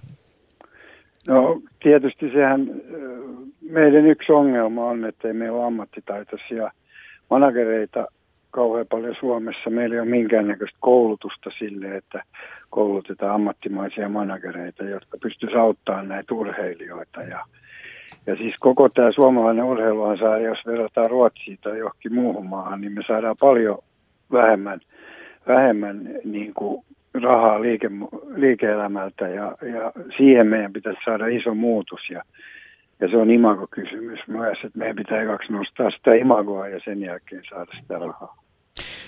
Tota, me ollaan kaikilta kysytty ja kysytään sultakin, vaikka tota, se tietysti vähän hassulta on, kun on niin paljon oot kokenut, mutta kun tämä urheilu on niin valtavasti tunnetta. Tota, mikä sinua urheilussa ja urheilutapahtumissa, mikä tulee mieleen ensimmäisenä, jos kysytään, että mikä on sykähdyttänyt? Vai mikä hetki on sykähdyttänyt? Niin, mikä hetki on sykähdyttänyt? Mikä on sellainen urheiluhetki, joka on sykähdyttänyt? No eniten, kun Jokerit voitti ensimmäisen mestaruuden silloin 91-92, kun mä olin ensimmäistä kertaa Jokereiden omistaja ensimmäisenä vuonna silloin, kun Teemu ja Ketterer ja Säilönä ja Strömberg Immonen pelasi. Niin se on kyllä ollut mulle se sykähdyttävi hetki. Oliko pulssi oikeasti korkealla, niin korkealla ja, ja, tota, ja, ja tunne sellainen, että sitä ei kerta kaikkiaan unohda? No kyllä ei sitä unohda ikinä sitä hetkeä. Mm. Se on hieno tarina. Sen on, sen jälkeen on tullut paljon mestaruuksia ja muitakin, mutta ne ei koskaan ole tuntunut samanlaisilta. Mm. Siinä ilmeisesti koki konkreettisesti sen oman työn, niin kuin sen valtavan työn, mitä lähti tekemään ja, ja tavallaan sitten, että sillä saa tämmöisen tuloksen. No nyt on sitten tähän tietysti jatkona hyvä kysyä se, että kun nyt työpäivät täyttyy kansanedustajan töistä, niin, niin jääkö jokereille sulle yhtään aikaa? No vielä tuohon edelliseen, niin ehkä sitten vielä omalta urheilijaurakohdalta, niin kyllä yksinpurjehduksen maaliin tulo oli se mun henkilökohtainen ja itselleni niin kuin sykähdyttävin hetki mun, mun jutussa. Mutta sitten jos mennään, mennään tuota tuohon, tuohon totta kai maajokereiden hallituksen puheenjohtaja ja meillä on tota aika paljon, meillä on hyvä toimitusjohtaja ja Jari Kurri urheilumanageri, niin niin tota, kyllä mä pyrin auttamaan niitä, mutta kyllä mä nyt toivon, että he pystyisivät tekemään sen työnsä itsenäisesti ja ei hallituksen puheenjohtaja voi oikein sotkeutua siihen päivittäiseen työhön, että samalla lailla autan kuin ennenkin, että, että ei se kauheasta aikaa vie. Ei toi viime vuoden näyttö nyt ihan huonoimmasta päästä tainnut olla. No joo, se oli hyvä, hyvä näyttö ja kaikki osui kohdalle, joukkue pelasi hyvin ja markkinointi meni hyvin ja ja, saatiin, ja meillä oli hyvä ottelutapahtuma, että tehtiin kauhean paljon töitä sen eteen ja kaikki palaset loksahti paikalleen, niin silloinhan siitä yleensä tulee hyvä, hyvä menestys.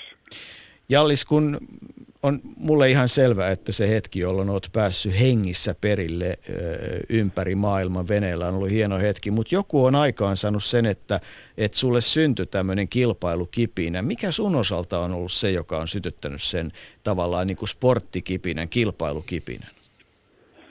No mä pelasin aika paljon kaikkea tota, nuoruuden aikana. Pelasin jääpalloa, käsipalloa, Dikkinissä ja jalkapallo HJKssa ja jääkiekkoa Vesassa ja IFKssa, niin, niin kyllä se, että mä en keskittynyt mihinkään niin kuin kunnolla enkä, enkä erikoistunut mihinkään, niin tota se, mä sain sitten sen purjehduksen siihen. Siitä tuli niin kauhean kilpailuvietti, että mä halusin niin näyttää, että mä oon jossain kuitenkin hyvä se on, ei, ei sitä osaa kuvitella, jos ei sitä ole kokenut. Eli toisin sanoen ei osaa kuvitella, mitä se on ollut. Mutta tota, minkälainen oli koululiikunnan osuus? Minkälaisia muistoja? Onko sieltä jäänyt kauheuksia vai onko se muistaakseni sen niin kuin positiivisena asiana? No kyllä mä muistan ne positiivisena asiana, ne koulujen väliset mestaruudet, kun pelattiin jalkapalloa ja jääkiekkoa. Niin mä muistan ihan hyvin ne paikatkin, missä oli ja koska tein maalin. Että kyllä ne on ollut mulle semmoisia sykähdyttäviä hetkiä. Sä oot vuosikymmenet elänyt semmoisella rytmillä, joka on ollut kliseemäisesti vähän semmoinen 24-7 ja, ja, ja taisi olla Etelä-Afrikassa, kun vähän pysähdytti ja varmaan vähän muutti elämäntapoja. Miten aiot jatkossa pitää työkykyä yllä?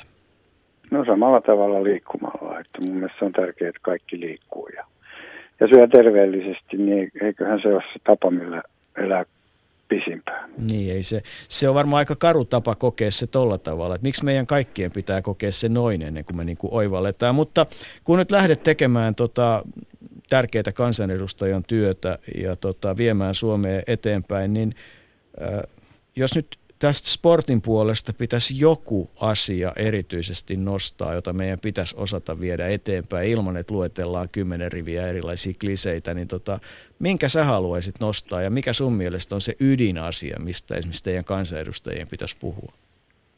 No kyllähän se on se, mun mielestä se liikunta pitää olla noille lapsille, jotka pelaavat tietokoneella ja – ei liiku, niin kyllä meidän pitää saada nuoriso liikkumaan. Se on ihan selvä juttu. Ja yksi osa sitä liikuntaa on, että niillä on idoleita ja että huippuurheilu menestyy. Että vaikka on tehty tutkimuksia, niin mä en niihin usko, että, tota, että, että huippuurheilun nämä idolit ei vaikutta siihen, että nuoriso haluaa liikkua. Niin kyllä siinä on niin kuin monta, monella tasolla se pitää saada kuntoon ja, ja aika, aika paljon tuo Leena Harkimo, joka on ollut puheenjohtaja tuossa liikuntaneuvostossa, niin on tehnyt sitä työtä ja siltä saa aika hyvää informaatio tästä, että, si, että se pystyy perehdyttämään aika hyvin siihen, mitä siellä valtion puolella tehdään ja siellä aika, siellä on aika paljon tehty. Sulla on kyllä semmoinen piiri, että sulta ei neuvot lopu. Kimmo J. Lipponen on ollut kanssani studiossa tässä koko illan ajan ja Kimolla on myös asiaa. Joo, onnittelut Jallis munkin puolesta sekä kansanedustajapestistä Kiitos. että KHL-menestyksestä. Hienoja juttuja molemmat. En, en malta olla kysymättä, sulla on niin huikea tietysti bisneskokemus urheilun parista, että ne yhteiskunnalliset päämäärät, mitä sä tuossa äsken luettelit, niin pystyykö sun mielestä tämmöiset, sanotaanko jalot yhteiskunnalliset päämäärät ja sitten tuloksellisen tehokkaan raan bisneksen, niin pystyykö ne sun mielestä hyvin yhdistämään? No mun mielestä sitä aina haukutaan niin kuin bisnestä, että urheiluun ei kuulu bisnes, mutta kyllä, kyllä urheilussa pitää olla bisnestä, jotta me pystytään kehittämään tätä, tätä urheilua. Ja mä oon aina ajatellut sitä, että Hartwall ja harjoitushalleja ei ole rakennettu, jos ei oltaisi tehty bisnestä ja, ja päästy eteenpäin ja saatu lisää liik- liikuntapaikkoja ja kehitetty sitä lajia, että kyllä se bisnes kuuluu siihen, kyllä se raaka, mä en tiedä mikä se raaka bisnes on, mutta bisnes kuuluu urheiluun, jotta urheilu pystyy kehittämään.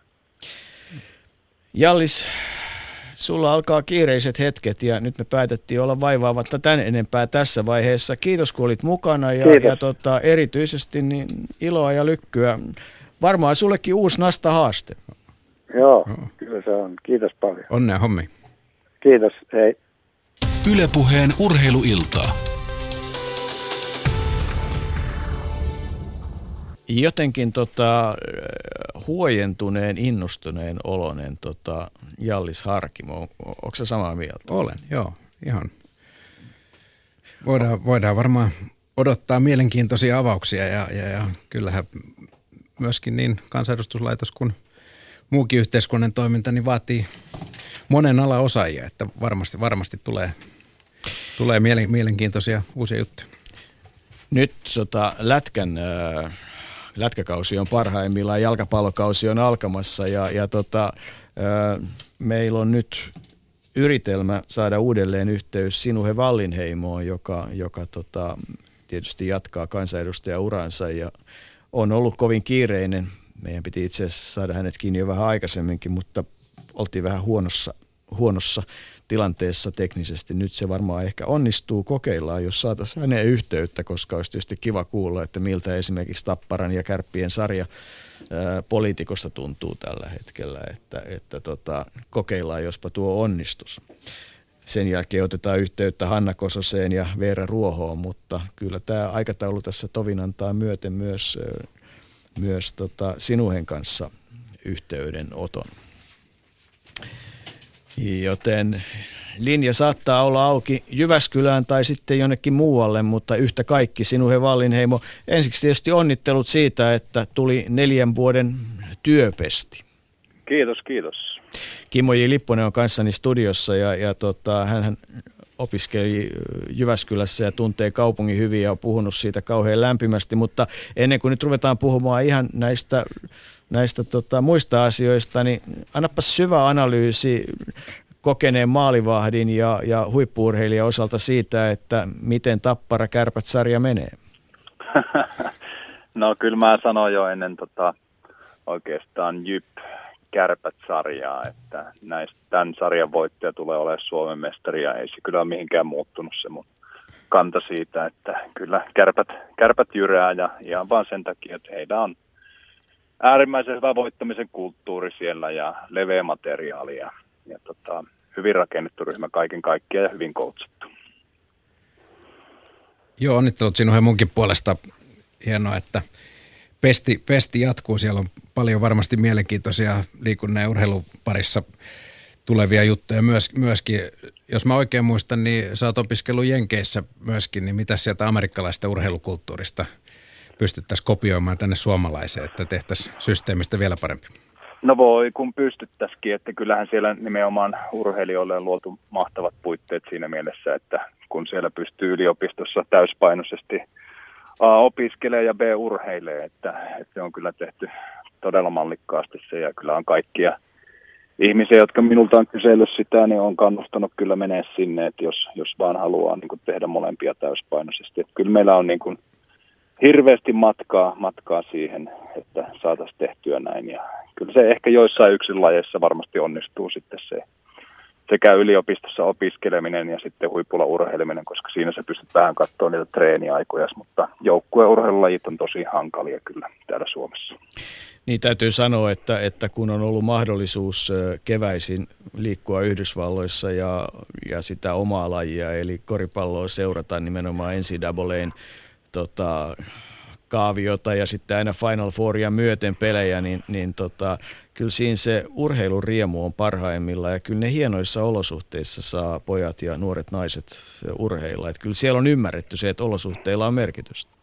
On, on ehdottomasti ja kun katsoo se sitten lätkää tai amerikkalaista jalkapalloa tai, tai koripalloa, niin siellä on 5-20, voi olla jopa 100 000 ihmistäkin katsoa, niin on selvää, että sieltä sitten niihin olosuhteisiinkin saadaan sitten rahaa. Että tuo yleensäkin tuo jen, Jenkkien tämä yliopistourheilu, niin sehän on äärimmäisen suosittua siellä ja valitettavasti taidetaan olla jo vähän liian pieni maa semmoiseen kulttuuriin, mutta että kyllä siellä olisi paljon juttuja, joita voisi ottaa myös Suomeen.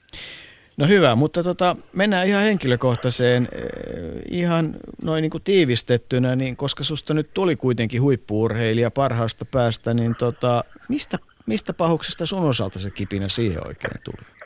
Huippuurheiluun. Mm, tai yleensä no, sporttiin, sporttiin, sporttiin. No siis sporttiin siinä mielessä ihan mielenkiintoinen lähtöä mulla oli, että ensinnäkin olin tota, soitin viulua seitsemän vuotta ja lauloin kuorossa kymmenen, että se ei ole ihan semmoinen normaali sportti, sporttilähtö, mutta että pikkuhiljaa sitten tuli niitä erilaisia liikuntamuotoja siihen mukaan ja harrastin tennistä ja laskettelua ja sulkapalloa ja kaikkea ja sitten jääkiekkoa myös. Ja sitten se jääkiekko pikkuhiljaa rupesi tuntua mukavammalta ja mukavammalta ja, ja siinä sitten rupesi nämä yhtäkkiä tuntui siltä, että tästä voisi sitten mahdollisesti jossain vaiheessa tulla ammattikin. Ja, ja sitten siitä tuli loppujen lopuksi.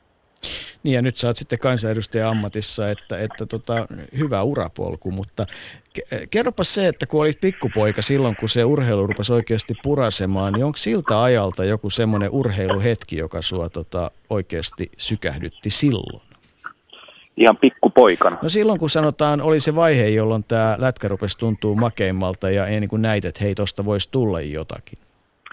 No toki tietenkin äh, siinä 14-15-vuotiaana, kun ensimmäisen kerran pääsi sitten maajoukkuet touhuihin mukaan ja kävin sitten jossain 15-vuotiaiden maajoukkueen leiriltä, niin se, se oli kyllä upea, upea kokemus ja tietenkin antoi anto pontta sitten eteenpäin siinä siinä sitten harjoitella vielä lujempaa, että kun sai siellä olla sitten oman ikä, ikäluokan parhaiten kanssa ja nähdä sitten vähän sitä touhua, miten muuallakin Suomessa sitä tehdään, niin se on ehkä semmoinen aika, aika sykähdyttävä. Hannu Aravirta taisi olla silloin vielä maajoukkueemme valmentaja, että ihan hyvässä opissa olisi. tota, kun nyt lähdet jatkamaan työtä eduskunnassa ja kansanedustajana, niin, niin tota, Sanoppa joku sellainen asia, nimenomaan joku semmoinen isoin kirjaimin kirjoitettu asia, jota, jota meidän liikuntaväen pitäisi painaa päälle ja johon teidän, teidän kansanedustajien pitäisi ehdottomasti ottaa koppi. No kyllä se on tämä, niin kun nyt puhutaan siitä, että meillä on noin, sanotaan, että kestävyysvajeesta puhutaan paljon, mutta kyllä meillä niin yhteiskunnassa rupeaa olemaan jo jaksamisvaje, että, että me ei vaan, suomalaiset ei liiku tarpeeksi, se on nyt jo noin parin miljardin ongelma tämä liikkumattomuus. Ja, ja nyt kun katsoo sitä, että alle 15-vuotiaat suomalaiset nuoret liikkuu vähiten koko läntisessä maailmassa, niin tämä trendi tulee olemaan tosi huono. Että kyllä meidän niin kuin täytyy varsinkin meidän nuoret, lapset ja nuoret saada takaisin liikunnan riemun pariin ja sitten jopa vähän isommatkin, että noin 500 000 aikuista ei myöskään liiku ollenkaan. Että nämä on kyllä hälyttäviä lukuja. Sinuhe Vallinheimo, on hienoa, että jatkat hommia ja on hienoa, että tulit mukaan ja on hienoa, että nautit sportista ja seuraavaksi me otetaan ihan just kohta nyt yhteyttä Hanna Kososeen, joka tulee Arkadianmäelle ja omaa urheiluuran. Mitä haluaisit kysyä Hannalta? Mitä, mitä hänelle voisi esittää sinulta? No sanotaan näin, että kuinka Hanna aikoo nyt sitten luoda suhteita erilaisiin ihmisiin, koska mä oon huomannut sen, että – että se luottamus on kaiken A ja O, että, että minkälaiset verkostot hän haluaa luoda sitten ihmisiin, jotta he luottavat sitten hänen tuleviin ajatuksiin. Sinue Valliheimo, kiitos kun olit mukana. Mukavaa neljän vuoden jaksoa ja ei kai tässä muuta kuin yritetään pistää tämä maa siihen kuntoon, että täällä on meillä kaikilla kivampi urheilla. Näin me teemme. No niin, menestystä kiitos, kiitos. kiitos. Moi moi. Ylepuheen urheiluiltaa. Jaaha, siihtosuunnistuksen maailmanmestari ja, tota, ja nyt sitten keskustan kansanedustaja Hanna Kosonen on se, jota Jere lähti ottamaan meille puhelinlangoille. Mielenkiintoisia ihmisiä tulee eduskuntaan. Kimmo. Kyllä, on, on, taustat on moninaista. Tietysti meillä on tässä pieni osa siitä, siitä porukasta ja, ja erittäin mielenkiintoinen. Ja, ja tässäkin on pelkästään tämän otoksen pohjalta, niin, niin, niin kyllä, kyllä siellä viisaita, viisaita fiksuja ihmisiä. Niin, tämähän on siis otos kahdesta sadasta, joka on, on tämmöinen niin kuin nopeasti otettu ja, ja tota, ehkä tässä on vähän ympäri Suomea ja puoluekenttää ja niin edelleen, että, että, että se, mutta se edustakoon nyt meidän kansanedustajia. Siis varmasti jos oltaisiin Tämä on ihan sama asia kuin missä tahansa, että jos ihan arvalla tai tikkataululla olisi, tikalla olisi heitetty mihin tahansa kuvaan, niin me oltaisiin saatu hyviä sporttisia vastauksia. Voi olla, että joskus pitäisi tehdäkin niin, että kun ihmistä ei mielletä, että hänellä olisi tämmöinen valtava esimerkiksi sportin tai muun tausta, niin sieltä tulisi aivan huimaavaa tietoa ja tarinaa ja, ja me vaan niin kuin ollaan niin omiin kliseisiimme kaivautuneita, mutta näillä kuitenkin mennään ja sitä paitsi on ihan hauska kuulla, mitä, mitä todella tuore kansanedustaja Hanna Kosonen tällä hetkellä miettii. Oikein hyvää iltaa ja hei, lämpimät onnittelut, hieno työ tuotti hyvän tuloksen, se on kai urheilusta tuttua. Hyvää iltaa ja kiitos kovasti. Kampanja oli raju, niin, mutta minä olen semmoiseen tottunut. Kiitos. Mm. Ei se helppo laji, jos se millä olet, tota, millä olet äh, aikanaan kilpailu. Kyllä se on semmoinen, mikä ei ihan välttämättä monelle aikaa. Kerros muuten tähän, kun kerran urheiluiltaa vietetään, että, että mikä se isoin haaste siinä hiistosuunnistuksessa on? Liittyykö se jotenkin niihin latuuriin, että siellä pääsee oikeasti riittävän kovaa sopimasti eteenpäin?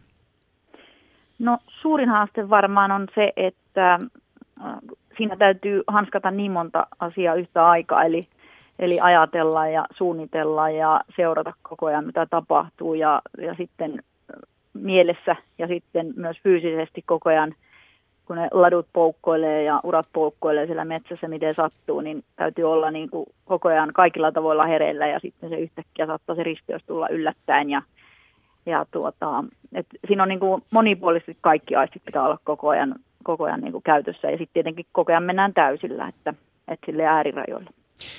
Oliko sulla urheiluaikana hyvä verkosto ympärilläsi, joka tota, auttoi eri asioissa? Oli sitten kyse taloudesta tai terveydenhuollosta tai rahoituksesta tai valmennuksesta? Oli kyllä, että jostain, jostain ne aina kaivautuu ne parhaat tyypit siihen ympärille ja niin, niin silloin urheiluaikanakin, että mulla oli erittäin hyvää manageriohjausta ja, ja sitten valmennus puoli oli kanssa kunnossa ja, ja tota näin, että kyllähän se verkoston ja tukiryhmän vaatii, vaatii ympärille, että pystyy sitten itse keskittymään täysillä siihen urheiluun. Tämä oikeastaan oli vähän semmoinen aasinsilta siihen, että kun äsken Tovi puhuttiin Sivuhe Vallinheimon kanssa, niin hän sanoi, että kun tulet eduskuntaan, niin miten aiot aiot, tota, esitti kysymykset, miten aiot kehittää semmoisen verkoston, koska tota, tavallaan se verkoston, verkostoituminen ja se luottamuksen saaminen on se ydinkysymys. Onko sulla siihen laadittu jo strategiaa? No en ole ihan suoraan siihen laatinut strategiaa, vaan aion jatkaa elämää niin kuin ennenkin. Eli siis henkilökohtaiset kohtaamiset ja, ja sitten niiden asioiden eteenpäin vieminen, niin sehän on se oleellinen asia. Ja sitten nimenomaan sillä tavallaan sitä luottamusta myös saadaan, että osoittaa sen asiantuntemuksensa ja perehtyneisyytensä ja ahkeruutensa, että et, et ei se muulla, muulla sitten tule. Ja, ja tuota, verkostoja on tällä hetkellä jo ihan hyvin olemassa monipuolisesti yhteiskunnan eri aloille ja myös poliitikkoihin, että tästähän se tietysti sitten lähtee rakentumaan vielä lisää. Kimmo Ilippunen on kanssani studiossa ja mä varmaan Kimmo voi olla samaa mieltä, että siinä oli varmaan myös sitten tota urheilukaverin neuvo, että eduskunnassa verkostot on pahuksen tärkeitä. Koit se Kimmo samalla tavalla? No kyllähän se aika selkeä neuvo, neuvo kuulosti olevan, että, ja onnea Hanna munkin puolesta. Kiitokset, joo. Tota, kun olit äh, nuori tyttö ja, ja tota, ilmeisesti kuitenkin urheilusta kiinnostunut, niin mennään muistikuvissa sinne aikaan, itse asiassa aika vähän aikaa taaksepäin kuitenkin kaikesta huolimatta, niin tota, ää, mikä oli semmoinen lapsuuden, nuoruuden urheiluhetki, joka on jäänyt sulle mieleen?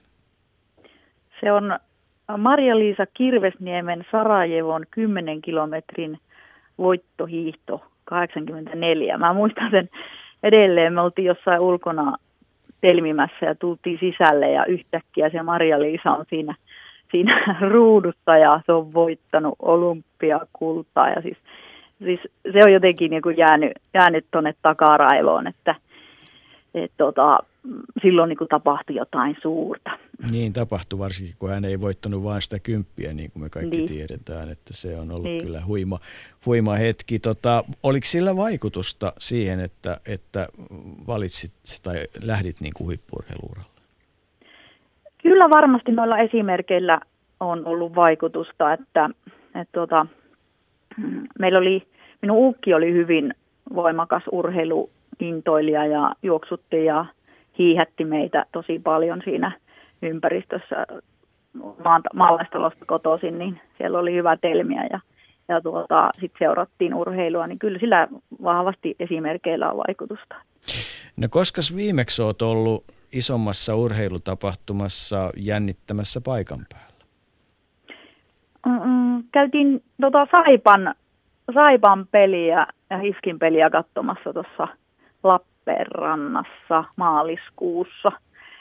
Et se oli kyllä hieno nähdä, miten, miten niin kuin kotijoukkue siellä keräsi porukat äärelle ja miten siinä niin vahvasti elettiin taas ja sitten vaikka kävi vähän hassusti, kassa erässä jo, niin silti porukka ei antanut periksi, vaan niin kovasti kannustettiin saipaa edelleen. Että, että tämä oli niin kuin viimeinen tämmöinen. Niin eikö se iso oppi ole se, että ei se saipa silloin tarvitse tukea, kun se voittaa mestaruuden, vaan nimenomaan silloin, kun menee vaikeasti? Näinhän se on yleensäkin elämässä, että, mm. että ne on ne tärkeimmät ystävät, jotka sitten pettymysten hetkillä on mukana. Mm. No, oliko koululiikunnalla mikä merkitys siihen, tai koululla siihen, että, että sportti tuli niin vahvaksi elämään? No täytyy sanoa, että ei välttämättä. Että tota, tykkäsin kyllä urheilla niin kuin kaikkia lajeja, mutta, mutta tota, ähm, sitten, ja tykkäsin, tykkäsin niin kuin, kyllä tietenkin kaikista, kaikista, mitä puhuttiin siellä koulussa, mutta, mutta täytyy sanoa nyt tässä, että, että sillä ei, ei niin välttämättä ollut, mutta ehkä sillä oli sitten, että kun urheilulukio lähi Jyväskylään, niin sitten siellä, siellä se porukka ja ne muut huippurheilijat tai urheilijan alut, mitä meillä oli, niin se opetti tosi paljon se, se ympäristön paine ja, ja tuota, ne esimerkit. Niin lähdit teini-ikäisenä yksin asustelemaan Jyväskylään, niinkö? Kyllä, joo. Oliko se sellainen ratkaisu, jota mielellään vaikka omille lapsille ja naapurin lapsille voit suositella? En välttämättä, että on se niin kuin tosi kova juttu lähteä 16-vuotiaana pois kotoa. Että jos vaan mahdollista, niin kyllä siellä äidin ja isän luona kannattaa pysytellä vähän kauemmin. Mutta mulle se oli ainut vaihtoehto, koska asuttiin siellä maalla kaukana kaupungista ja sitten olisi mennyt niin kauan kuljetuksia aikaa, että siitä urheilusta ei olisi tullut mitään – mutta sitten tämä on niinku tärkeää, että urheilulukioverkosto on kohtuullisen hyvä Suomessa, että sitten kaikki ei tarvitsisi lähteä kotoa niin kauas. Ja, ja tota, Mutta sitten niille, jotka, jo, joille tulee se valtava halu, niin kuin mulla oli urheilla täysillä, niin ei siinä mitään, sinne vaan, että et tota, erittäin, erittäin hyvä kokemus kuitenkin ja, ja tota, se, se niin kuin vie tosi pitkälle. Se, tietenkin se varhainen itsenäistyminen, mutta sitten ne muut esimerkit, jotka on siinä rinnalla. Mut kyllähän se aikamoinen kasvuprosessi on ja, ja kyllä mä niin kuin, että sanotaan, että kyllähän se amerikkalaisessa yhteiskunnassa se, että 18-22-vuotiaana joutuu pois sieltä äidin hoivista ja joutuu niin kuin pikkuhiljaa aikuistumaan, niin sehän on melkein semmoinen riitti. Että kyllä mä koen itse, että toi on niin kuin se mahdollisuus, jos pääsee tuommoista kokemaan, niin on siinä tietysti semmoiset hienotkin puolensa ehdottomasti. On, on ilman muuta, että, että siinä pakolla joutuu kasvamaan aika nopeasti ja, ja tota, siitä on sitten kyllä hyötyä siitä itsenäisyydestä sitten ö, lopu, lopulla elämässä, mutta tota, mut tota, kyllä se, kyllä se niin kun, äh, siellä on tietysti tar- tärkeää sillä urheilulukiossa ja siinä ympäristössä, että siellä on semmoisia hyviä aikuisia, jotka sitten myös pikkasen katsoo perään, että mm. ettei meno mene ihan hurjaksi.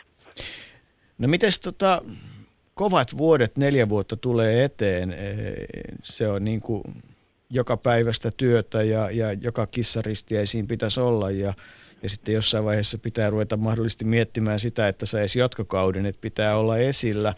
Ö, aiotko pitää fysiikan kasassa liikkumalla edelleen? Ilman muuta, että se on semmoinen tärkeä henkireikä ja siinä saa sitten nollattua hyvin tilannetta ja, ja omia aivoja ja saa uusia ajatuksiakin päähän, kun käy vähän liikkumassa, että, että todella, todella tuota aion pitää kunnosta hyvää huolta. No sitten joudut vastaamaan siihen pakolliseen kysymykseen, että, että tota, vaikkei nyt ruveta tässä mitään hallitusohjelmaa kirjoittelemaan eikä, eikä tota mitään muutakaan varsinaisesti, niin kun sun nyt pitää joku asia, jota haluat tässä sporttimaailmassa, liikuntakulttuurissa nostaa esille ja viedä eteenpäin, niin mikä susta on semmoinen ydinasia, josta pitää keskustella ja joka pitää saattaa niin kuin eteenpäin? on tässä hiukan tätä lähetystä aikaisemmin kuunnellut ja hyviä juttuja on tullut esiin, mutta uutena, uutena tota, nostasin tämän monipuolisen harjoittelun, että meidän pitää kehittää Suomeen semmoinen järjestelmä, että nuoret pääsee ja lapset pääsee kokeilemaan monia lajeja, koska siinä on nimenomaan se urheilun ydin, että löytää sen oman lajin, jossa, jossa sitten, josta nauttii ja josta löytää sitä iloa ja riemua. Ja, ja tuota, tällä hetkellä vähän liian aikaisin nuoret ja lapset joutuu valitsemaan sen lajin sitten, jota harrastaa ja, ja se, se, johtaa sitten moniin, moniin juttuihin, että vammautumiseen ja tämmöiseen. Ja sitten välttämättä siihen, että edes koskaan sitä urheiluriemua ei löydy, koska se ei tunnu niin omalta, se juuri se laji. Ja tota, tämä minusta on semmoinen asia, että et, et, sillä luota Suomeen lisää huippurheilijoita ja sitten erityisesti näitä kuntoilijoita, jotka pitää itsestään huolta. Niin, ja tarjottaisiin kaikille mahdollisuus, koska eihän kukaan tiedä, mm. että, että mikä se on loppujen joka tämähtää. Just näin. Tämmöistä. Hei, ei voi muuta kuin toivottaa tota, hienoa, jännittävää ja aikaa. Että tämähän on niin kuin suurkilpailuihin lähtö, että varmaan vähän jänskättää suokin. No jännittää kyllä, kieltämättä. Mutta lykkyä ja iloa.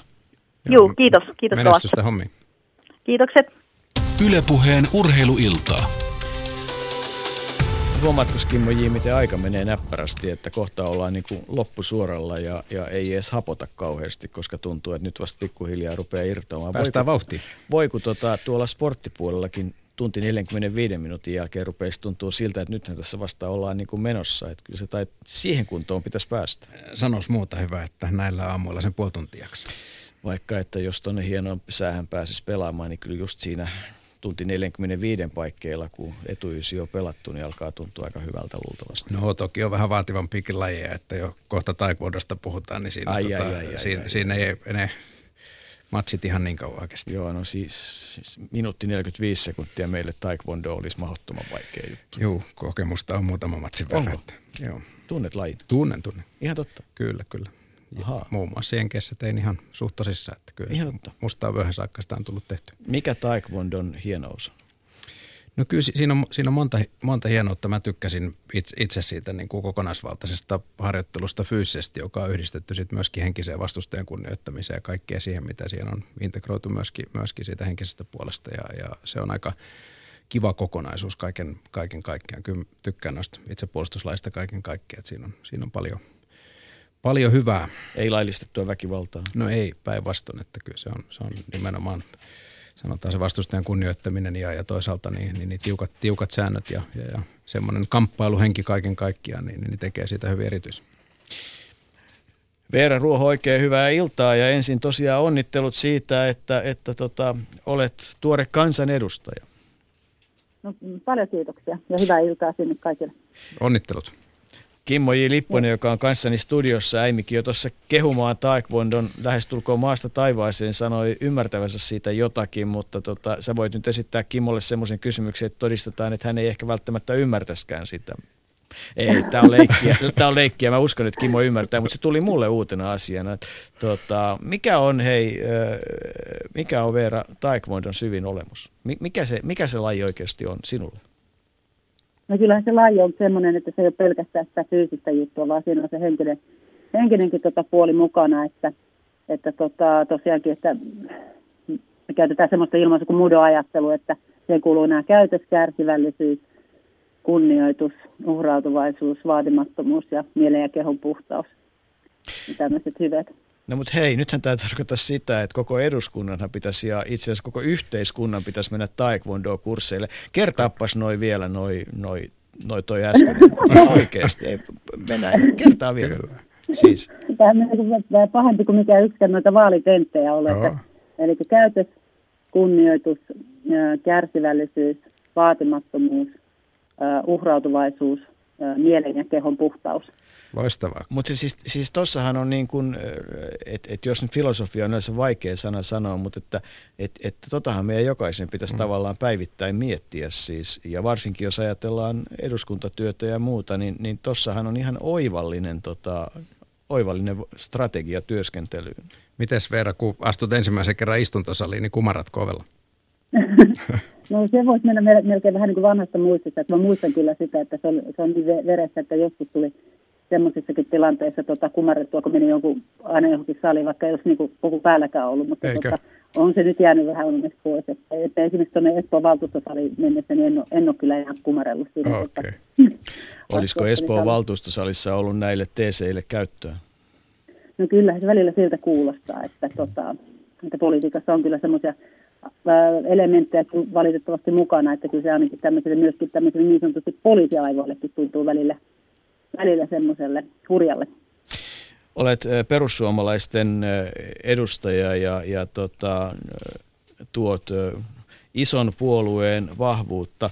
Mikä on se asia liikunnassa ja urheilussa, jota nyt erityisesti sun mielestä pitää Suomessa seuraavina vuosina edistää, jotta se palvelee tätä koko yhteiskuntaa?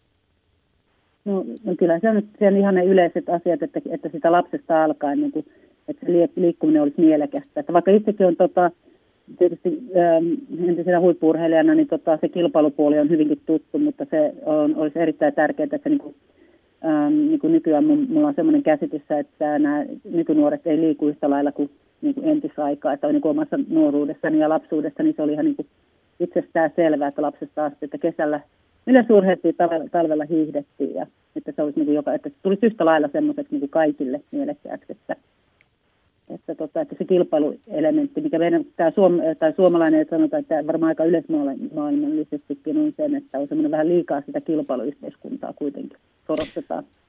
No kun olit, tota, vietit lapsuuttasi ja, ja, ja koit urheilua tiedotusvälineiden ja, ja kilpailujen ja paikallaolon kautta, niin onko joku semmoinen yksittäinen asia tai kilpailu tai tapahtuma, joka on jäänyt mieleen niin, että se edelleen herättää vahvasti tunteita?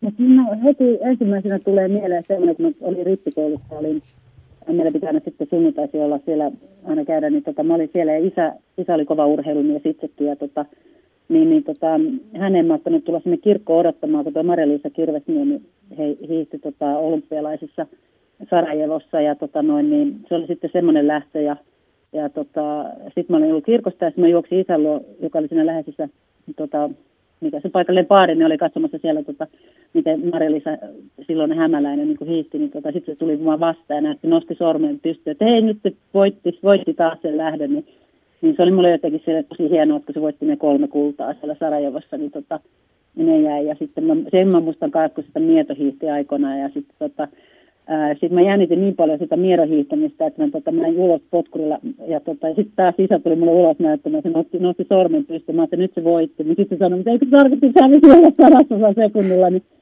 se on jäänyt myös kyllä mieleen, että, että tuommoiset niin kuin, näitä suomalaisten huippurheilijoiden tota, tekemisiä. Kun soitin sulle tuossa iltapäivällä, niin kerroit, että vauhtia ja ei nyt voi sanoa vaarallisia tilanteita, mutta vauhtia on ollut viime aikoina paljon, kun olet opiskellut ja saanut gradus tehtyä ja itse asiassa aika mielenkiintoisesta aiheesta kaiken kaikkiaan ja muuta, mutta oletko ehtinyt vierailla urheilutapahtumassa tai seurata sitä? Onks, onks viime, mikä on viimeisin semmoinen urheilutapahtuma, mitä olet ehtinyt seurata? Ää, no kyllä se menee ihan television puolelle, kun oli näitä, tota, ää,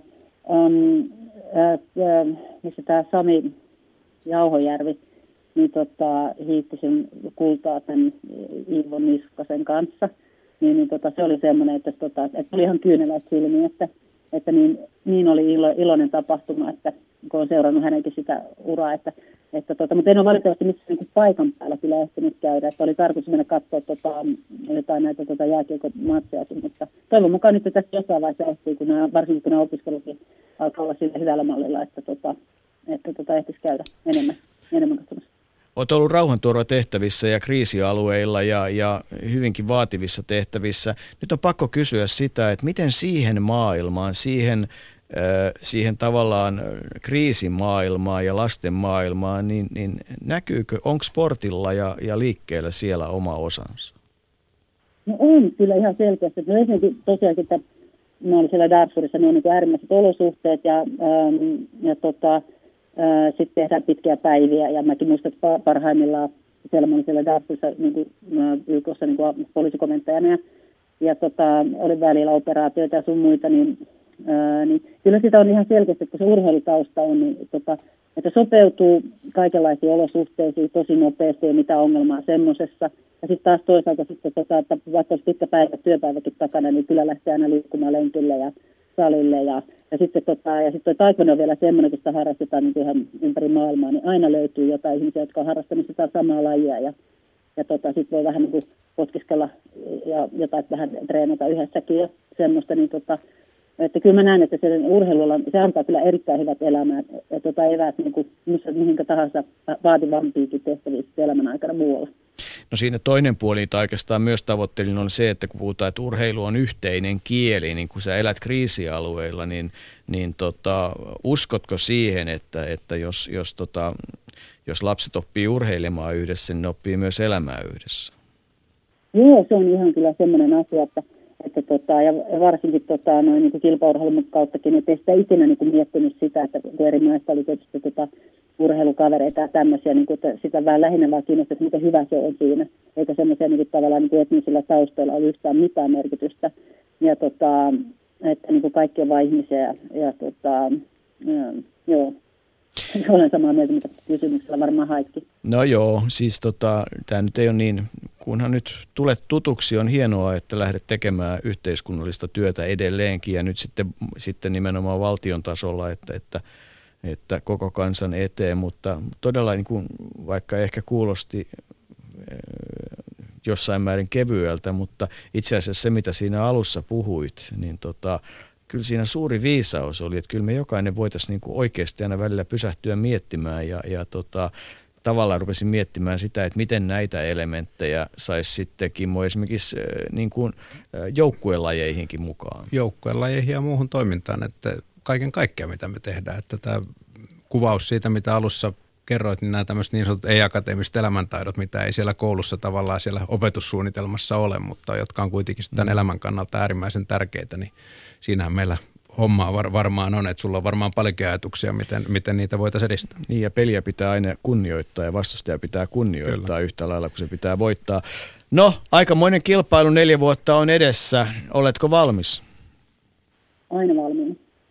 Ihan kuin partiolainen. Hei, kaikkea hyvää sen kiireen keskelle ja onnea opintoihin ja, ja onnea siitä, mitä olet tähän mennessä siellä tehnyt ja ennen kaikkea siihen työhön, mitä sitten toivottavasti myös urheilun eteen teet, kun oot niin paljon kokenut olympiakisoja ja mitaleita EM ja muissa myöten. Että kaikkea hyvää. Joo, kiitos paljon haastattelusta. Joo, kamsa hamni dai. Kaikkea hyvää. Okei, okay, thanks. Ylepuheen urheiluiltaa. Joo, tota, hyvälle mielelleen tästä tulee, kun kun saa kuunnella meidän uusia kansanedustajia ja miksei vanhoja, että, että tota, urheiluiltaa on tällä lailla mukava lähteä viemään eteenpäin. Katsotaan spiruttaa, mitä tekstitv kertoo tällä hetkellä urheilusta. Ja Pikkuleijonat hävisi Kanadalle, 3-2 Kanada voitti, Suomi johti 2-0. MM-kisoissa pelattiin 18-vuotiaassa ja sitten – Vastaavasti Pyrintö pelaa Kauhajokea vastaan koripalloa. 30 minuuttia on pelattu ja Pyrintö johtaa 52-48. Se on Semperin tilanne. Ja, ja sitten tietysti täytyy muistaa se, että tänään 21.30 urheiluilta jatkuu jalkapallon mestarien liigaa täällä ja, ja tota, tänään siis Bayern München kohtaa Portun Portugalista ja ja kyllähän tuota pääsee seuraamaan myös TV2 21.35 alkaen. Sport Magazinetkin on tänään ohjelmassa kello 21, että kyllä Yle urheilua tarjoaa, mutta Kimmo J. Bayern München vai Porto? Porto menee jatkoon. Tämän, tämän pelin tuloksesta ennen uskalla ruveta, ruveta veikkaamaan, mutta että kyllä mä uskon, että Porto menee tuosta tosta jatkoa. Sieltä on käsittääkseni niin kaksi kovaa, kovaa R. Riberi ja Robben on, on Bayerilta pois ja, ja se oli, se oli huikea, huikea näyte jo Portolta heidän kyvyistään siinä ekassa osaottelussa. Uskoisin näin. Okei, se on tulevaa sporttia, mutta jatketaan vielä nämä muutamat minuutit tässä meidän aihepiirissä. Tota, mitä mietteitä arvon toimitusjohtajana sait, kun kuuntelit kansanedustajia? Niin, kyllähän tuossa oli aika, aika monta teemaa tietysti, jotka, jotka sanotaan tätä yhteiskunnallisen yrityksen kenttääkin sivua. Et, et toki tämä yleinen halu yhdistää näitä, näitä yhteiskunnallisten haasteiden eteenpäin viemistä ja, ja kuultiin muuten aikamoinen joukko positiivisia asioita, mitä urheilu meidän kaikkien elämään on, on tuonut ja, ja tietysti millä tavalla me pystytään sitten hyvällä yhteistyöllä niin yritysmaailma kuin julkinen sektori, kun me kaikki tässä omina itsenämme ja kansalaisyhteiskunnan osina, niin kyllä, kyllä meillä hommaa piisaa, että me saadaan tämä sama fiilis, mikä tuossa oikeastaan kaikilta hehku, niin saadaan pidetty yllä myös jatkossa. Niin, tota, siinä on tietysti aina se, että, että mehän ollaan niin kuin, kyllä tunnustaudu siis liikunta uskovaiseksi, vaan, vaan kyllä osa sitä liikettä on sitä, että tietää, että jotain on pakko ensiksikin päivittäin tehdä. Se on asia yksi, koska muuten ei jaksa istua edes tässä. Toinen on sitten se, että, että sitten kun, kun tota, on vähän potkinut itseään liikkeelle ja, ja se liike on ohi tai on päässyt kentälle tai jotain muuta, niin, niin, niin sitten tulee se mielen tasapaino, se hyvä olo ja mitä siitä seuraa. Et, et puhutaanko me nyt kuitenkin sportissa aina niin kuin, unohdetaanko me se, että ensimmäisenä tulisi se ilo, minkä se antaa, ja sitten sen suotuisat sivuseuraukset olisi, olisi terveyttä ja kansantaloutta ja kaikkea muuta. Et pitäisikö se tuosta päästä kuitenkin lähteä? No kyllä mä tuossa on aika lailla samaa mieltä, että niin tietysti ekonomistisesti, kun asioita haluaisi ajatellakin ja, ja laittaa rahallisia arvoja, niin, niin, niin kyllä me helposti sitten, jos me ruvetaan vaikuttavuutta tämmöisessä, mitä haasteellisimmista asioista on kyse, niin jos me ruvetaan kaikkea laittamaan euromääräinen hintalappu, niin ky- kyllä meille jotain olennaista katoa tästä, tästä elämäilosta ja kaikesta sitä positiivisuudesta. Ja, ja mitä tuossakin tuli sellaisia teemoja, yhteisöllisyyttä tai asennetta, mitä tuossa aika monen mm-hmm puheessakin oli mukana, niin niille on aika vaikea laittaa hintalappua. Kun puhutaan just esimerkiksi siitä amerikkalaisesta kulttuurista tai eurooppalaisesta tai mistä tahansa, tai sanotaan siitä hyvästä fanikulttuurista, niin eihän se motiivi välttämättä ole niin kuin seurata rystyset valkoisena sitä peliä, vaan mennä sinne, missä muut on, jossa se meidän jengi on, josta voisit lähteä jatkamaan juttua tai kokki tapaa uusia ihmisiä. Et, et urheilu luo niinku tämmöisen foorumin ja sehän on myös niinku osa sitä iloa. Se on juuri, se on juuri näin ja, ja koko aika hyvinkin monipuolisen heterogeenisen joukon ihmisiä saman yhteisen asian äärellä. Mm. Kimmo J. Lipponen, yhteiskunnallisten yritysten liiton arvon toimitusjohtaja, Suomen olympiakomitean hallituksessa ja palloliitossa paikan päällä täällä. Jere Pehkonen jälleen kerran tekemässä tätä lähetystä ja, ja tota, ei voi muuta kuin kiittää ja, ja huomenna sitten taas ilmeisesti pelataan aika kovin panoksi. Kiitoksia. Kiitos oikein paljon, pääsi mukaan. Ylepuheen urheiluiltaa.